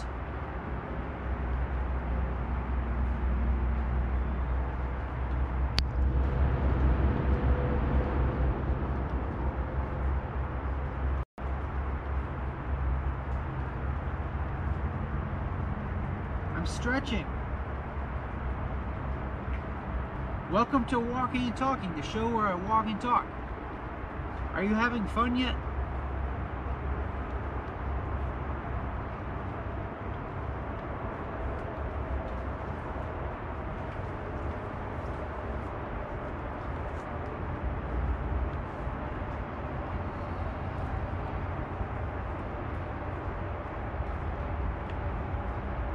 You're watching me stretch.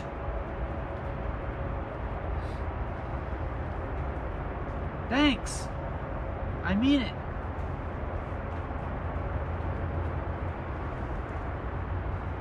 I must be watched in order to feel any meaning in my existence.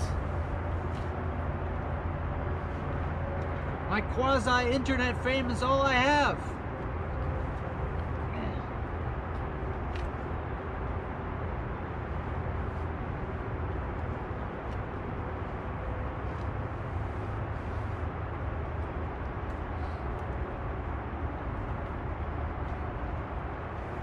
See how charming I am?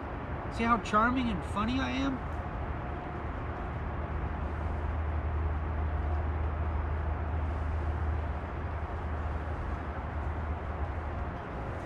Operating on multiple levels of ambiguous irony?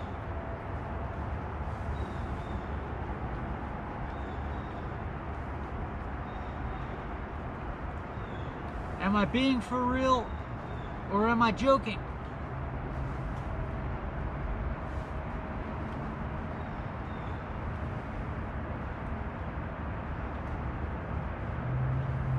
Let me explain everything to you.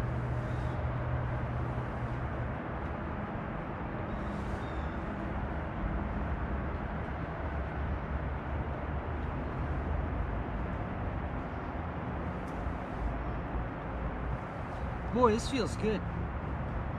Just sitting on a rock in the mist, stretching. Let me be your life coach. Here, what you need to do is go outside and find a big rock when it's misting, you know, raining a gentle mist, and stretch.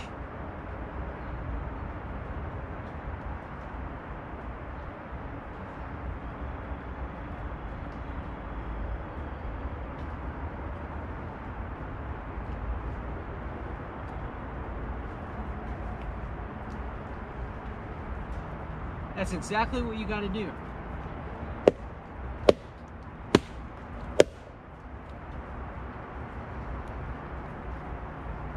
I'm not ready to put that shoe on yet.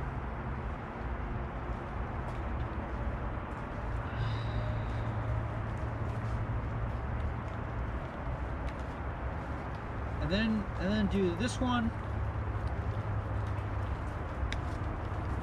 Do this stretch this way. Like that like so. Yeah feel the feel the feel the burn.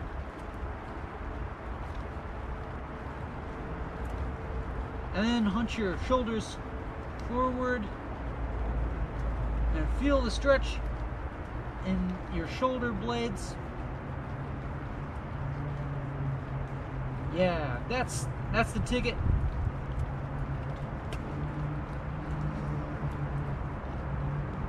Welcome to Stretching with Ben.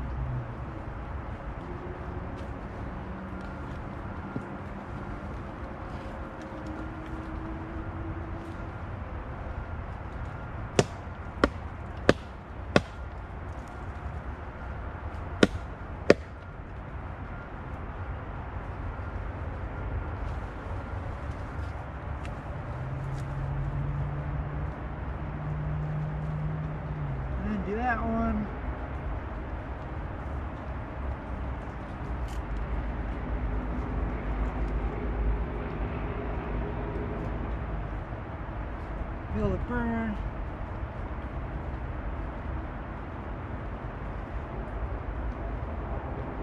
I can't I can't really touch my toes without bending my knees. That's that's my flexibility weak point. What's your flexibility weak point?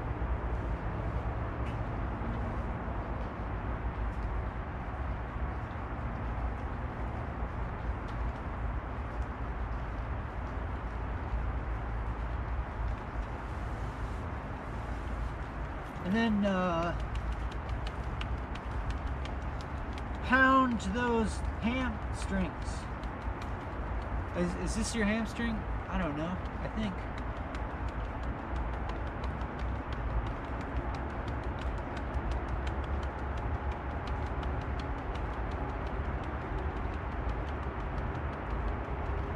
Work those quads. Punch your kneecaps. Just kidding.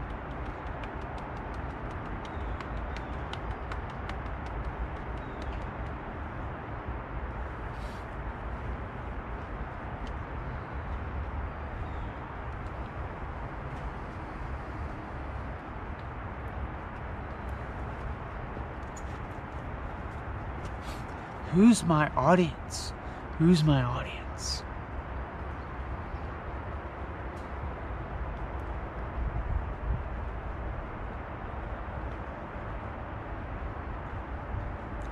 What demographic should I gear my language to? How sophisticated should I present myself as?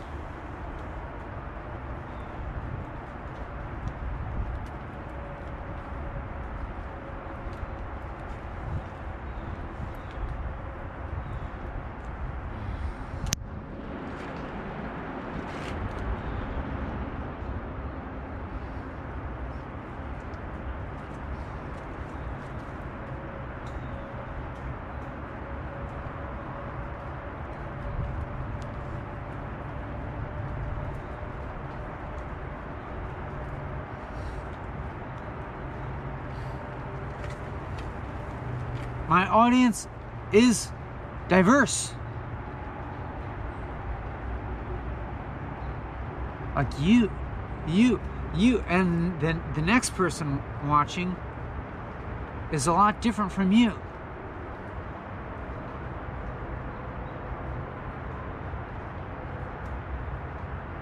But you understand English.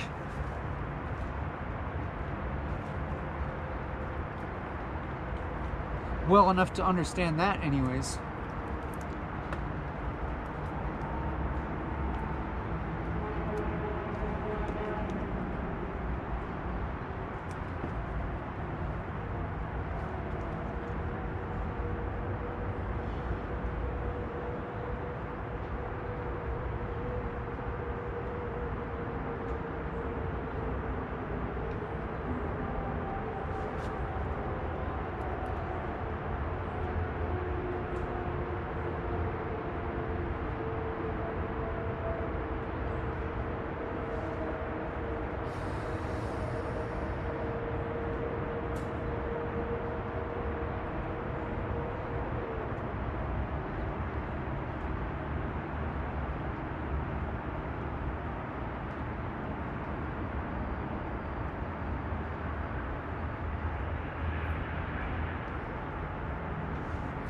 We're just stretching and we'll start walking back soon.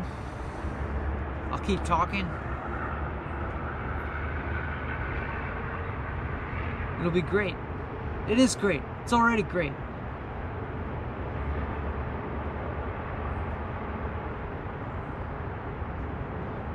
Think about how much insight we've gained already.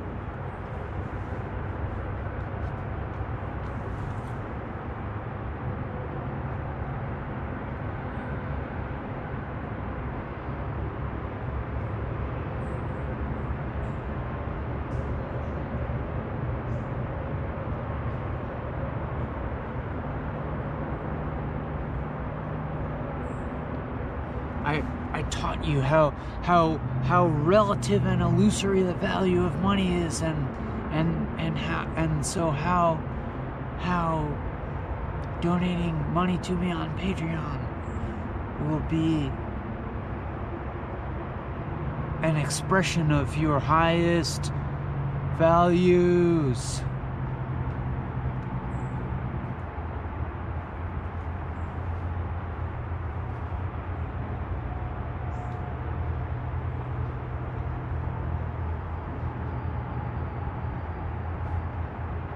Your highest level of consciousness wants to donate money to me on Patreon.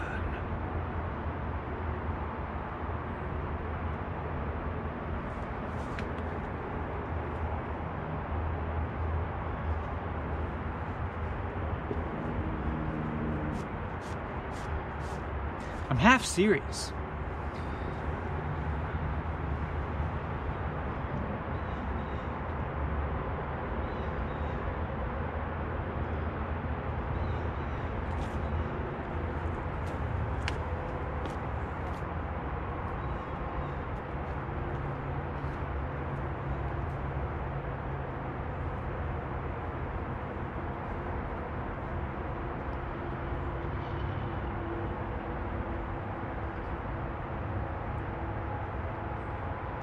Called rocking rocking something.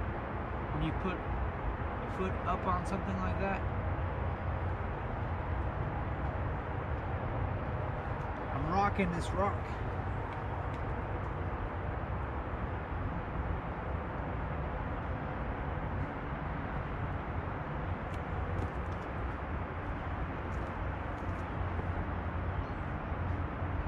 Wiping my nose.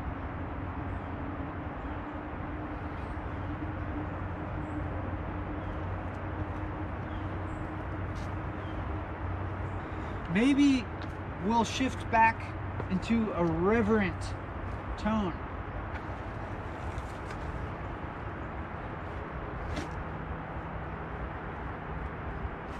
A serious tone.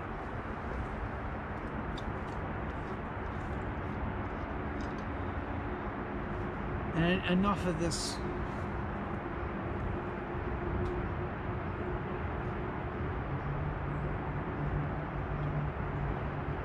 enough of this.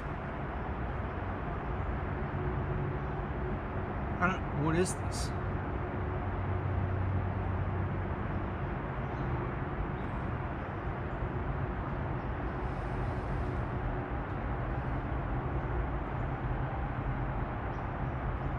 This flippant.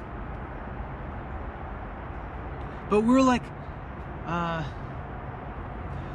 we're like lucidly flippant.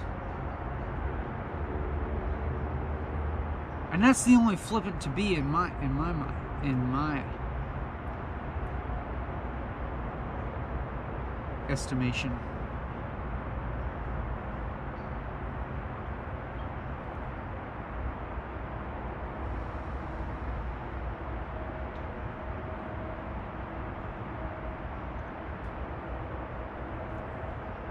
Trudge through the valley of existential muck, and then you'll get into the open field of lucid flippancy, of flippant lucidity.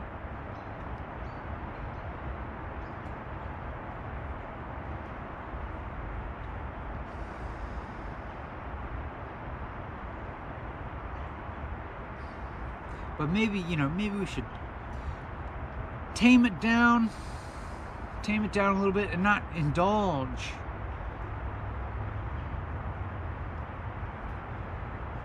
In such fun. Not make light of things. The world's a serious place. There's serious shit happening. People are suffering.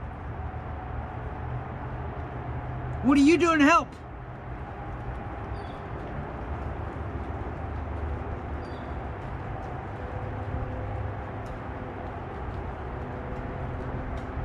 If you're not part of the solution,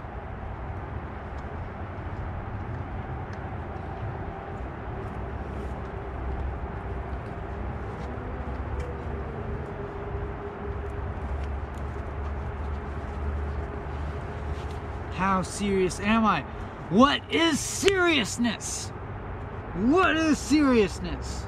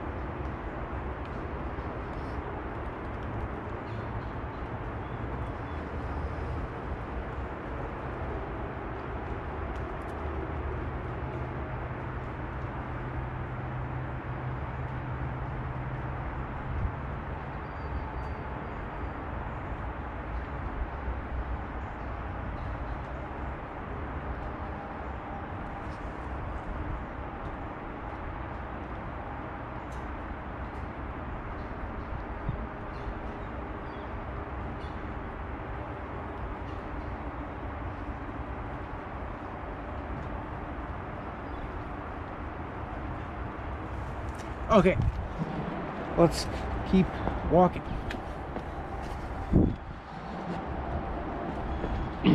well, let's have another look at these mushrooms. Some kind of Coprinus. I'm guessing. Don't don't take any of my mushroom identifications as mm, definitive.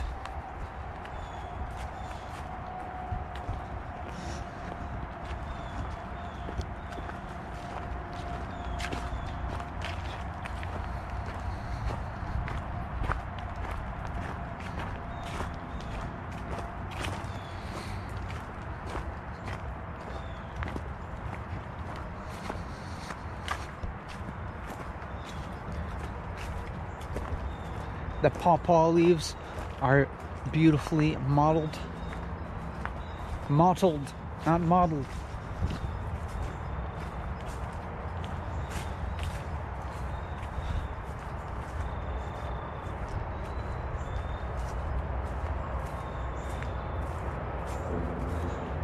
Am, am I hyperactive or am I super calm? You don't know. Am I serious and focused?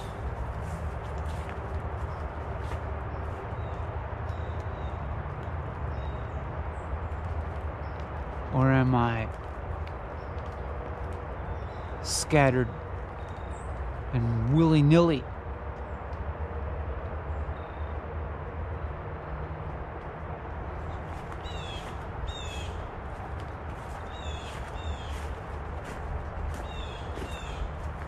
What's the difference?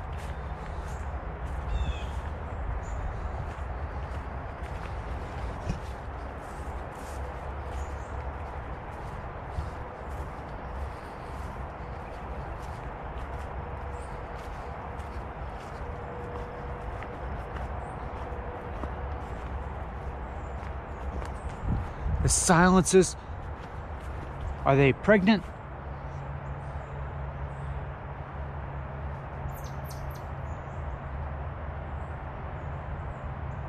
Are you waiting for the next thing that I'm going to say? Or, in the silences, are we just on the ground?